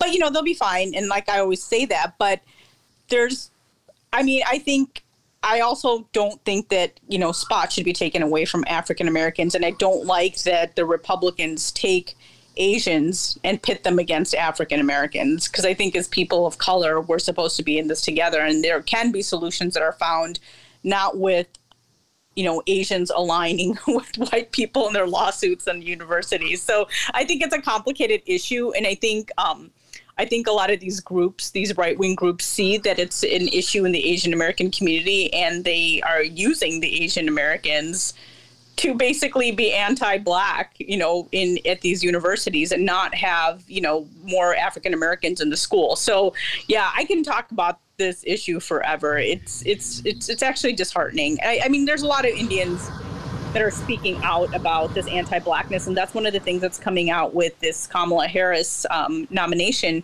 is that you know some south asians are like you never claimed her before. And now that she's vice president you know you're you're like proud of her. And weren't you proud of her before? And so there's all these different dialogue that's actually happening happening within the indian american community. And you know not every indian american agrees um, and there's there's south asians from all parts you know of that area there's like there's like a friend of mine who's Pakistani. She was telling me that she heard that uh, Kamala Harris was pro Modi, which I have not heard. So I said, your people might be spreading information, misinformation. So I think in terms of her identity, I think a lot of South Asians and a lot of African Americans think it's cool in that sense. But at the same time, I don't think everybody thinks that's enough. They think it's historical, but they do want to hold her accountable like they would with any other politician. Well, there are people who uh, I I've read uh, many of the same articles. I didn't know you had so many lefty friends, Rummana. That caught me off guard. You're a closet. Le- Rummana plays that game where you know she's just straight up down the middle of the road. I think you're a closet lefty. I'm just saying. You go. A lot of my friends have been t- texting. It sounds like the friends I have. Uh, well, I mean, I can tell you, like, I, I, I I'm not. I mean, let's say, let's face it. I nobody's going to mistake me for a right winger. Um, I, I mean, I'm honest about that. Like, I, I don't think anybody's going to see me and go, yeah, she probably voted for Trump. But no, I do. I, I, I, I think it's safe to say that I'm not on the right. All right, now uh, we're going to get to one of our favorite topics, uh, where Rummana is going to try to force me to say I hate Rahm Emanuel. Uh, wait, Dennis. I mean, you, have- do, but you don't want to admit it. Wait, we're going to get to that, but Dennis, you have something you want to say? I mean, she's right. You do. But Frank has weighed in on the Ben Show Facebook page. It's her second marriage. Thank you, Frank. I knew it was a second marriage, but I wasn't Uh, sure. my question is, who was she married to before? Was he also a Jewish guy? Uh, Frank, get to work on that. Poor Frank. I'm just, I'm just hey, Frank. Uh, I don't. I, I'm not. I don't think he was. And and it was, it was not an Indian guy because the Indian guy would have talked came out by now. Oh yeah. By the way, you're going to hear a lot of talk about a gentleman named Willie Brown. I have a mini obsession uh, with with Willie Brown. Uh, he is sort of like the Michael Madigan of California, or was. He used to be the the, the speaker of their house. He's a very powerful Democrat, uh, very shrewd political operative, much like uh, Michael Madigan. The difference: Willie Brown is black. And uh, Willie Brown uh, was sort of a mentor to Kamala Harris, and they dated for a while. And uh, you're going to hear the Republicans. They're going to make all kinds of disparaging remarks about Willie Brown and Kamala Harris. They haven't played that card yet. They're going to uh, play every single card they can. As you pointed out, uh, Rummana, they've already started questioning whether she's eligible because her parents are American. Somehow or other, because her parents weren't born in this country, she can't be vice president or president, even though she was born in this country. Figure that one out. Uh, and uh, that you're, they're going to just sneak that Willie Brown stuff in there. They're going to play every trick they have to like stir prejudices uh, against Kamala Harris. Yeah. Meanwhile, Donald Trump can uh, be accused of raping women. So yes. Yes, thank you very much. You said that. I didn't have to say that. Uh, all right, now let's. We whenever I have you on, I use you as my journalistic uh, ethicist. Uh, you're old school journalist, even though you're far younger than me, but you're far more old school than I am when it comes to journalism. And I'm really curious what your reaction is to the question uh, asked by uh, SV Date. I hope I'm pronouncing his name correctly. I've just Date. It's has last Date. name. Yeah. Da. Oh, you know what? Before I go there, hold on. I forgot to ask you this question. Pronunciation of Kamala's name, both yep. the correct pronunciation and the way in which the Republicans don't want. This is some other else other game they're playing. Go ahead, talk well, about that. I, I should tell you, it's really it's really interesting because when you see her name. Um, I didn't know how she pronounced it either because, like I said, I'm I'm someone who's of Muslim descent, and I might not necessarily pr- pronounce every single Hindu name that I see correctly because I'm not used to it or it doesn't slip off my tongue, even though I can speak Hindi um, and Urdu. Urdu is the Muslim language, and Hindi's you know the language spoken by most people in India. But the name when I see um, Harris's name, first name, the way it's pronounced by Hindi speaking, uh, many Hindi speaking individuals is Kamla without the extra, the other A is kind of silent. But then there's this video that she put out um, a couple, I think a couple years ago when she was running for Senate, maybe, or I forgot what it was, but she put out a video with kids pronouncing her name correctly. And it's basically Kamala. That's how she pronounces it. And so Tucker Carlson a couple days ago um, pronounced her Kamala and so my older sister was uh, joking that you know he wants to make it close to as camel jockey as possible. So um, you know, so other people can pick up on it. The interesting thing is uh, there's a lot of Indians on Twitter talking about um, a lot of Hindu Americans talking about how. Okay, we had a technical difficulty there. We're good. So sorry. Okay. Go ahead. So, um, as I was saying, um, a lot of uh, South Asians, a lot of Hindu Americans are going. Were going on Twitter the day that she was nom- named as Vi- um, Biden's VP. Uh, they were saying that they're going to hear their parents talking about how uh, Kamala Harris is mispronouncing her names for, for the next four years. There was one Indian American journalist who's who's going to be on CNN, and she's like, I'm con- conflicted about how to say her name. But I think the correct thing to do is pronounce the name that she pronounce the name her name the way she pronounces it, which is Kamala. So okay. that's what I'm going to do. I- am with and, you. Yes. And I think that's the re- most respectful thing you can do. And, and, and I say this as a man who's, as Poe pointed out, my name has been butchered one way or the other way and misspelled. So I just, a dear friend of mine who I not mention, a dear friend, a frequent uh, guest on my show, uh, just sent out an email to me with my name was misspelled. So I've been there. I understand. I can relate. Uh, it's all good, as they say. All right, let's move to our uh, journalistic uh, ethics question. S.V. Date, uh, a reporter for Huffington Post, a White House correspondent, in my humble opinion, is my journalistic hero of the day. For He's the question, hero today. Oh, well, okay. I was just going to ask you: Do you think he violated journalistic ethics? I say definitely not. This is one of the great moments, in my humble opinion. Huffington Post, give this man a raise. All right, D, play it. Oh, uh, one second here. Gotta find it on the email. Saying tight. This happened Yeah. on Tuesday. Don't worry. I'm gonna get it a lot quicker today. Saying tight with me here. All right. Gonna hit play. Here we go. Please. So, uh, Mr. President, after three and a half years, do you regret it all? All the lying you've done to the American people. On All the what? All the lying, all the dishonesties. That who has done? You have done. Uh, Tens of yeah, go ahead, thousands. please. Please. Go ahead. Go ahead. I, I wanted to ask about the payroll tax. Uh, Uh, I tell you what, Rummana. Every time I hear that, I've heard it like now ten times. I always get mad at the, the reporter, the little wimp at the end. I don't even know who it was. It could be a friend of yours. I have no idea, but it, like hi- his brother in the press corps took a bold stand. Everybody knows Trump lies. The Washington Post keeps a running tally: twenty thousand. The guy's a freaking liar. He's a compulsive liar. So it's an honest question, in my humble opinion. Get your opinion. Honest question, and a question I really appreciate someone asking. He had the guts to ask it essentially three times as Trump t- tried to intimidate him with the "What'd you say? Who'd you say about it?" So then he, he Trump ignores it, kicks it over to the other reporter, and instead of saying, "Why didn't you answer my friend's question, Billy Bob's question, or whatever," the other guy, "Oh, the uh, uh, payroll tax." Nobody wants to hear about the payroll tax. Well, they want to hold the president of the United States accountable for his lying. Uh, let me help you out, Mr. President.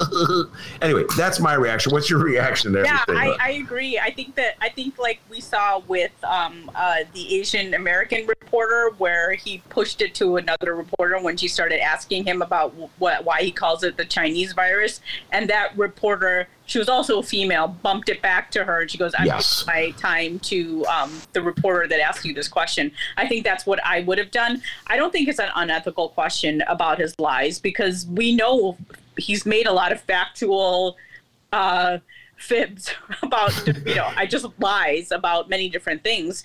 He he does it almost every day. So I think I think this shows that you know I think these are questions that people should have been asking him or should be asking him every day, I think. And they haven't been asking him that. And I'm not saying that it has to be like every day you have to go, why do you like lying? But he has to ask be asked these questions more, I think, than and so I I, I applaud that reporter who asked the question and i think he, he's been he's been trending and he just said a, a few minutes ago he just tweeted that i've been wanting to ask that question for the last five years Well, he's my man. If we can get him on the show, I'd love to have him on the show. Uh, and uh, you know, it's funny because if he had been a Jewish reporter, I'm telling you, the Jewish paper would have been championing him. Like if you read the ethnic press, whenever anybody from that ethnic group does something that any minority you know, Jews, Indians, uh, African. We're not. None of us are really that different when it comes to like, whoa, one of us spoke out, and the tension's now on the whole group,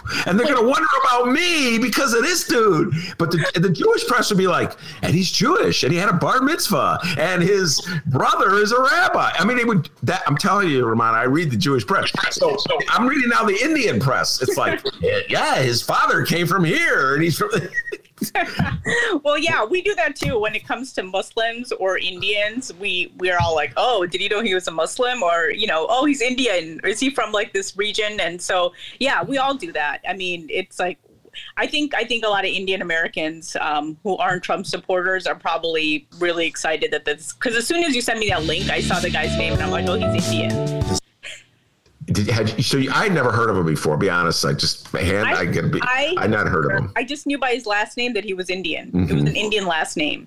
See, like Well- with me, my name could be. I could if someone heard my name, they might be like, "Is she Middle Eastern?" Because my name isn't an Indian name; it's a Middle Eastern name. So, um, or Arabic name. So, uh, yeah, I, I I knew as soon as I saw his last name, and then I saw him. I'm like, "Oh, that guy's Indian." Well, I my uh, I'm tipping my hat to him. It was a great question and a lot of guts. Uh, Trump made him ask that question three times, and he did not back down. He stood his ground. And I get just and the pressure he's under, uh, and now I'm sure he's getting trashed by the right, trashed by the right. But you know, the funny thing is, my younger sister pointed out that Trump never said, you know, no, I don't lie. He just he just pushed it on. So you know, she's like, in a way, he was kind of like you know, not, you know, it kind of confirming that he does lie. Oh, he absolutely. I, I, I said this earlier in the show. I wish he'd just come right out and said, "Yeah, I lie, I lie all the time. What difference does it make?" It's funny because we're all here in Chicago. We're all talking about, well, if you don't lock up uh, looters, there's no uh, accountability, there's no consequences. They have no reason uh, not to continue looting. Well, I would say the same thing about Donald Trump. If you don't hold him accountable for the lies he says, there's no reason why he shouldn't continue to lie. And so I, I wish he had said, I wish he hadn't lied. I wish he could, yeah, I'm lying. What difference does it make? I could say anything, and 45% of the American people will believe it because they're freaking morons. I wish he had said that. I would have applauded that. All right, now we're going to get to the part of the show where you turn things around, come at me hard. She's already, folks, you should have heard her in the pre show prep. She was ripping me apart. this whole thing about hating people, this is one of our favorite topics. I'll, uh, I'll allow you to ask. What, how did, I don't remember how it came up. Was, was it because I. You were talking about Rahm Emanuel, and I might have said, "Well, you know, you hate Rahm Emanuel," and you're like, "I never said I hated Rahm Emanuel," and I'm like, "You might as well just say that you hate him."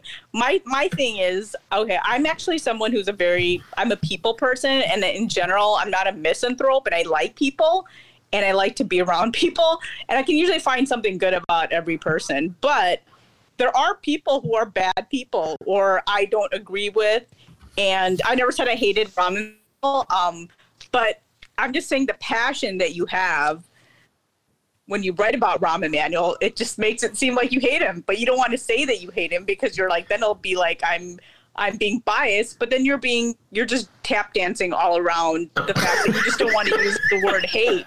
But you like use every other word to call him. You know, I'm not saying that you like call him names or anything like that, but it's similar to what my husband does. Like he'll use all these names about someone and you know, you know, be swearing, you know, calling him stuff that I'm not calling people. And I'm like, I know I hate that guy. And he's like, oh, I don't want to say I hate anyone. I'm like, just say you hate him. I just think it's a very political move. It's like, it just, it just makes you seem like you're the nice guy. Okay. And I'm like, you just, you can just say you hate someone. It's okay. Um, all right. First of all, uh, the over under of for when uh, Rummana throws her husband under the bus, eh, 35 minutes on this show. kind of took a while. Uh, her, the aforementioned husband is a dear friend of mine, Mick Dumke. We did a great interview uh, last week. I'm going to promote that interview, Rummana, on criminal justice. Uh, Mick, Not Bob Dylan? No, Bob Dylan. Not Bob Dylan. Uh, we were somehow or other refrained from uh, talking about Bob Dylan. But uh, anyway, I uh, I have this issue. You're right. Uh, by the way, that line about tap dancing was really funny. It made me laugh out loud. Um, I do have an issue about saying I hate somebody because I think that uh, that's like a vibration I don't want to put out in the universe, man. But you, Uh, you put other vibrations out. that's true. I, I'm not saying I don't put any vibrations out. I'm just saying I don't want to put. The, You you had this column about Bill Clinton last week, uh huh. and it sounded like you were basically canceling Bill Clinton. I'm not saying you hate him, but you have a strong opinion about Oh him. yeah, absolutely. Okay, I, absolutely. I mean, I own up to my. I thank you for uh, bringing up that column. I believe that the Democratic Party should divorce itself from Bill Clinton. I believe that Bill Clinton has behaved despicably, not only in the Monica Lewinsky affair, in quotes, but doubling down five years later with Jeffrey Epstein. And I believe that every time Bill Clinton tries to explain what he was doing on Jeffrey Epstein's plane, he makes it look worse. And so I think he should just take a break. If he's not willing to come clean with what, how would it like, degenerate he is. I don't know weird proclivities that he has that uh, blind spots that he whatever you want to call it then uh, i'm asking him as a democrat who I suspect that somewhere he really believes that like it's important for our country that Joe Biden uh, get elected, that he take a step back and not cloud Joe Biden's uh, election with his bad behavior. But nope, no, uh, uh, uh. He's going to be a featured speaker at the Democratic convention as my beloved and- Democrats. And yeah. AOC only gets 60 seconds, by the way. Yes, really irritates me to no end. One, Billy Clinton gets to speak.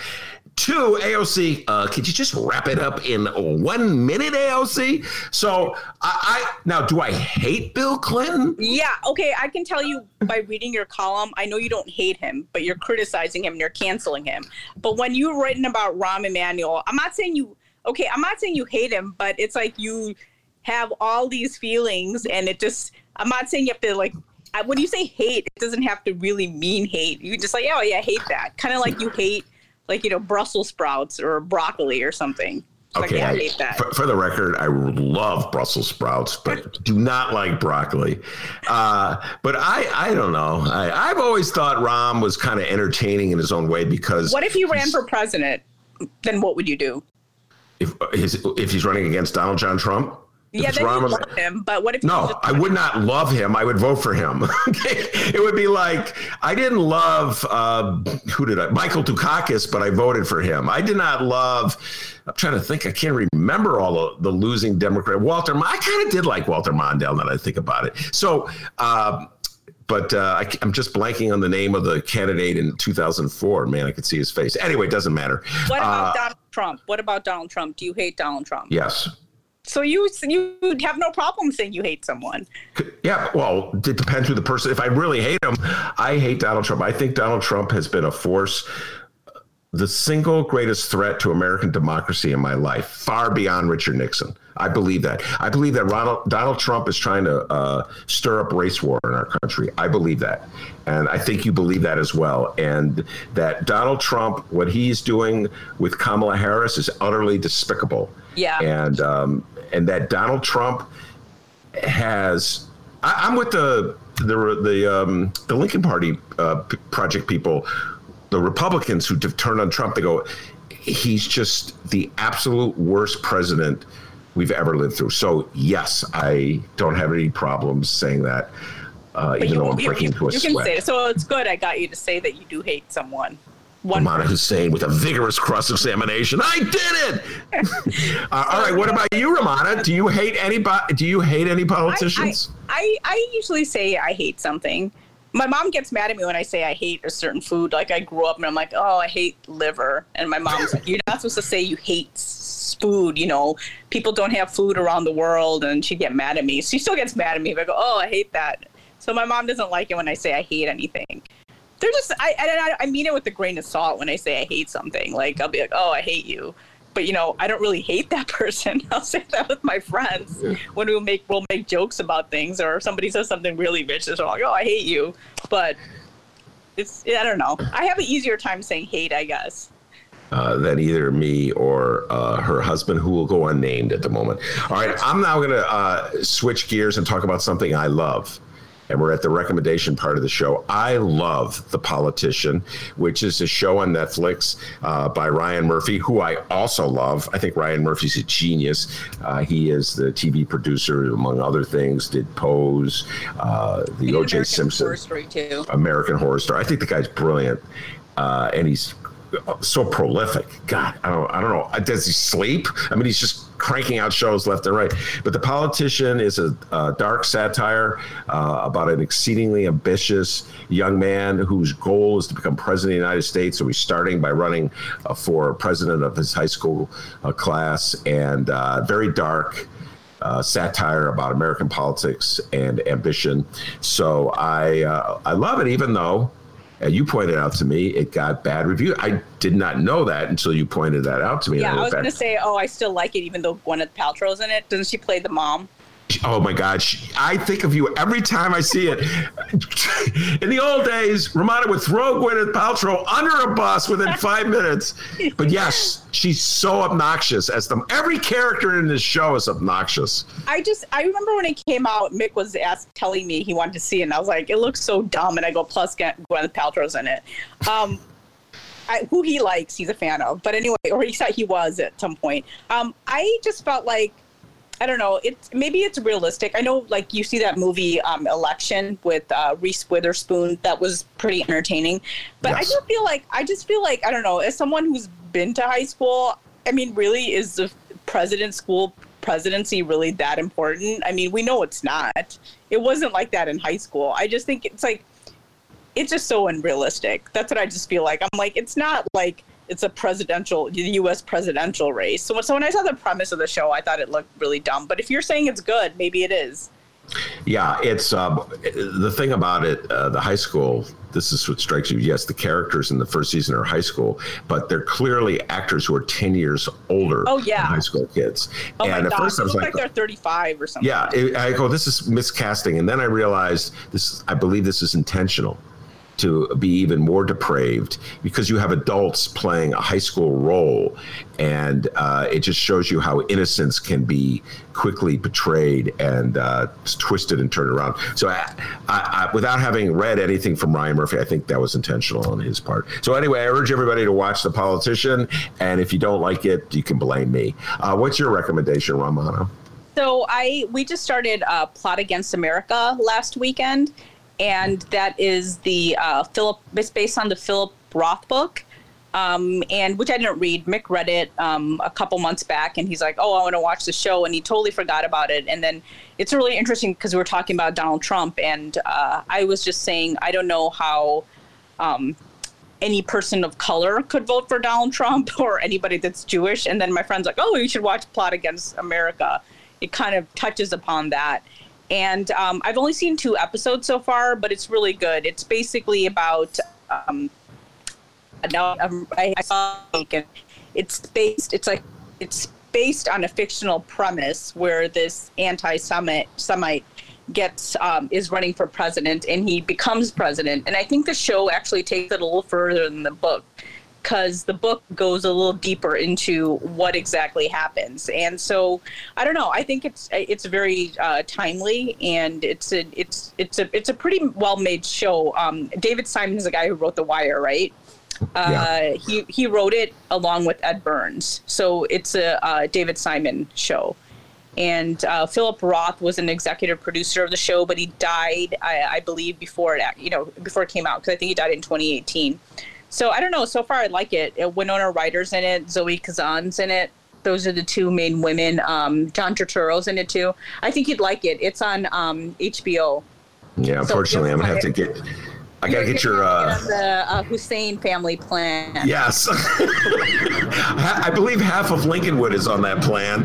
Uh, I will happily join It's not it. just Lincolnwood. It's it's all over the country. Maybe. Uh, I I read the book, uh, uh, The Plot Against America. is a uh, it's really dark book and it's a very uh, scary book. And Charles Lindbergh is the the the Yeah. person who gets the in this fictitious. Uh, rewrite of history. Uh, Charles Lindbergh is the Republican nominee in 1940 who defeats FDR and then turns the country uh, to the right, uh, supporting Hitler and um, very anti-Semitic, scary book. Uh, it's dystopian novel, and yeah, I, I plan to watch it just as soon as I can get on that Rummana Hussain plan. Uh, all right, Rummana, we will not be here next Friday, so you're going to get a much needed and deserved uh, Friday off. I hope you put it to good use. Where are you And, guys going? Well, we're uh, going on a trip to Michigan. I hope we don't get COVID. Please don't. Uh, where and uh, Michigan? way up north by Traverse City. Okay. uh, Mick is trying to make me go there, but yeah, I don't know, man. I'm, I'm a little nervous to tell you the truth. Uh, be fine. So uh, I hope I return uh, healthy, and I hope you stay safe and sound. And I'll talk to you in two weeks. All right? see you guys later. That's the great Ramon saying, "Let me have it good for hating people. I don't hate anyone. Good. Damn. Uh, anyway, do you got any updates for us? You hate Rahm. Let's just say it. All right. I love the guy. Oh, really? A lot of mate- he gave me a lot of material down through the years. That is true. Eh, you know, kind of balance it out there. Yeah, we got some uh, stuff to talk about. Uh, first off, uh, guys, we're going to do what we did yesterday, where I list off a high school and Ben uh, tells us some absurd information about said high school. he knows a lot. Yesterday, he was talking about the Coke machine at a high school. Like, huh? Senn High School, yeah, the soda pop machine right under the basket, yeah. yeah.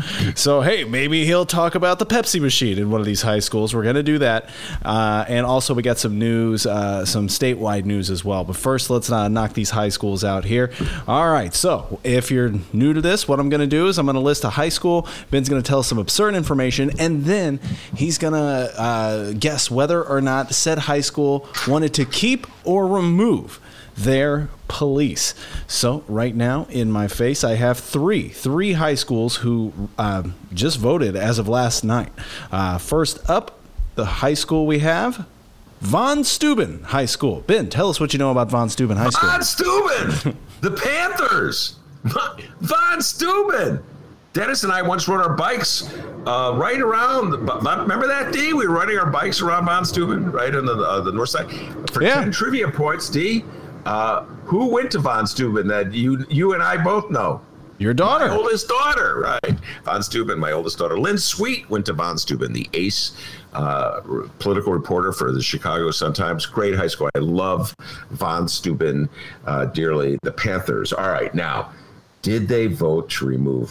Uh, this is tough. This is tough because, like I say, um, generally schools with a high number of uh, African Americans have been voting to keep. Schools with a high number of uh, Latinx are voting to remove.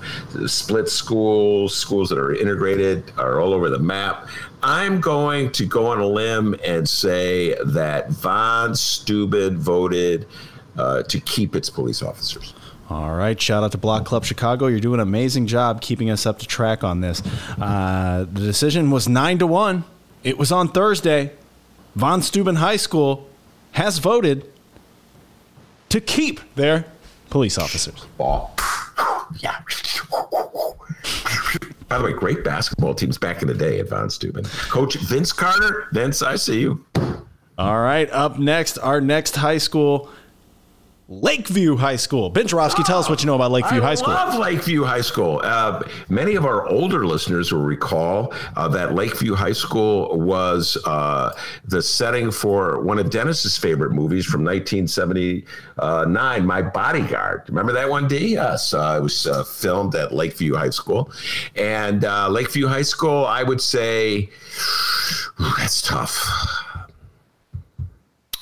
I say Lakeview voted to uh, remove its police.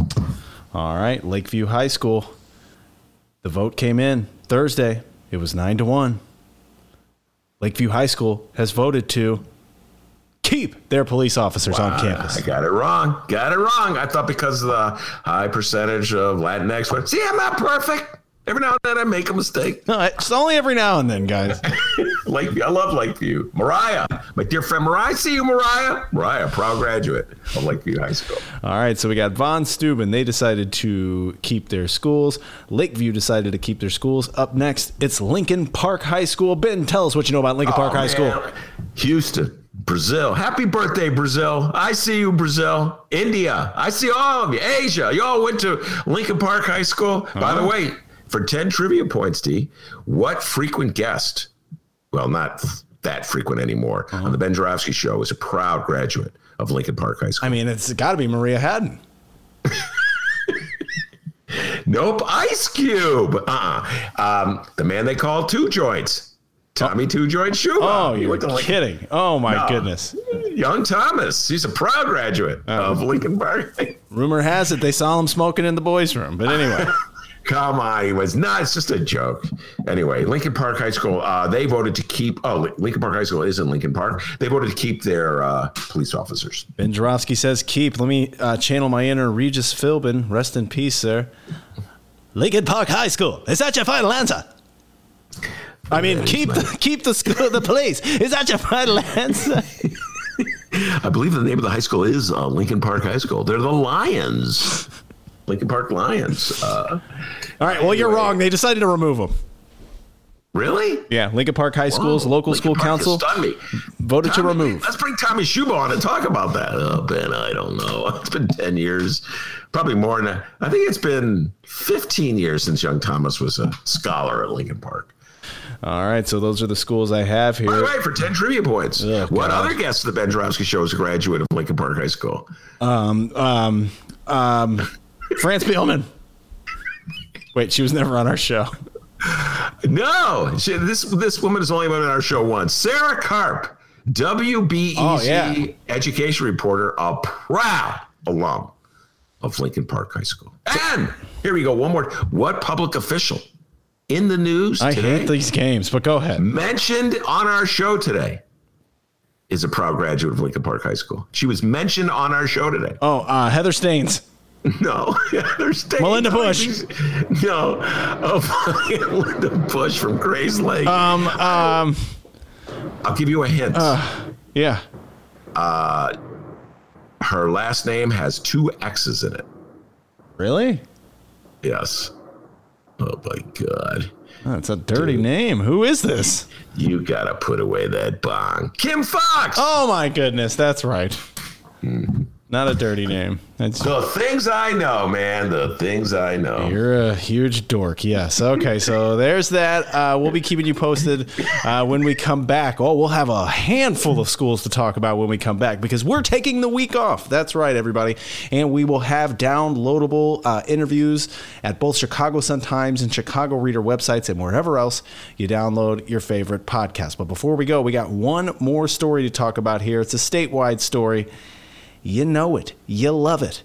It's the butter cow. It's the butter cow, which has nine hearts to represent the nine essential nutrients in milk. That's right, it's made entirely out of butter, and it, you know it's a state fair tradition since at least 1922. the only show that plays this clip. Uh, the following comes from Illinois Times.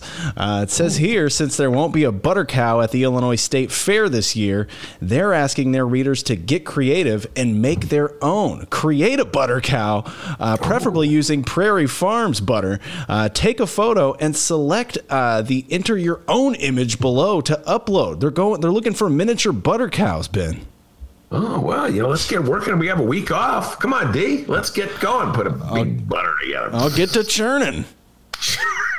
Instead of when you wake up chopping wood, churn butter. Stop Okay? with the chopping wood thing. That means something totally different now. Thanks, Pat Rod, for that one, by the way. Uh, we want to say thank you to everybody who's downloaded the show and uh, all of our live streamers as well. Uh, it's been a great summer, an interesting summer, but a great summer. Uh, and, you know, we're going to keep the hits coming here. We just got to take a little break. Isn't that right, buddy? Yes, we have to take a little break. I want to thank Frank, uh, Michael Girardi, uh, Jay Marie, all the people that uh, help, help us out every day, and just uh, really appreciate it. Particularly Michael Girardi for all the great songs that he comes up, and he still hasn't sued us, D. Yeah, quit Like, bringing that up. You're going to put some ideas in his head. Oh, I can get some Right money. Girardi's like, huh, I haven't thought of that. Hmm. so yes, we're going to take a much uh, needed break. And oh, man, let's just send the good vibes out and hope the country doesn't go to hell this time. Yeah, no, it's going to be cool. Everything's going to be good. We come back. We have plenty of uh, Democratic convention stuff to talk about. David Ferris will be here uh, to talk about it. Mark Sims will be making a return visit. Already have some of those shows, uh, some of those days booked. Uh, Monroe will have a lot to say about the convention. And then all week long, the Republicans will be having their convention. We'll have a blast breaking that thing down. So looking forward to that uh, in two weeks. So, D, uh, I want you to uh, go home. I'm home. Get rest uh, stay safe, and uh, do something very important over this week off. This is what I want you to do over this week off. You ready? Okay. I want you to give yourself a raise, and I want you to take it out of petty cash. Be safe and sound, everyone. See you in a week.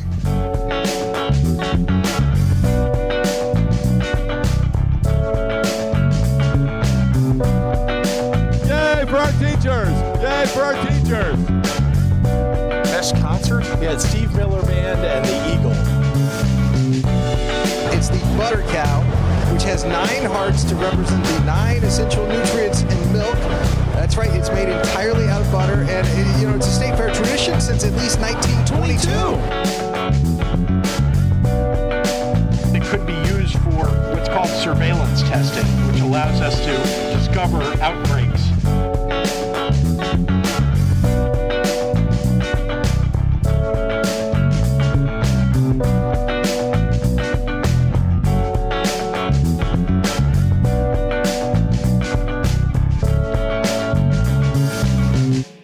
I want an answer. It's not something you ignore. I think you're 100% full of shit, is what I think.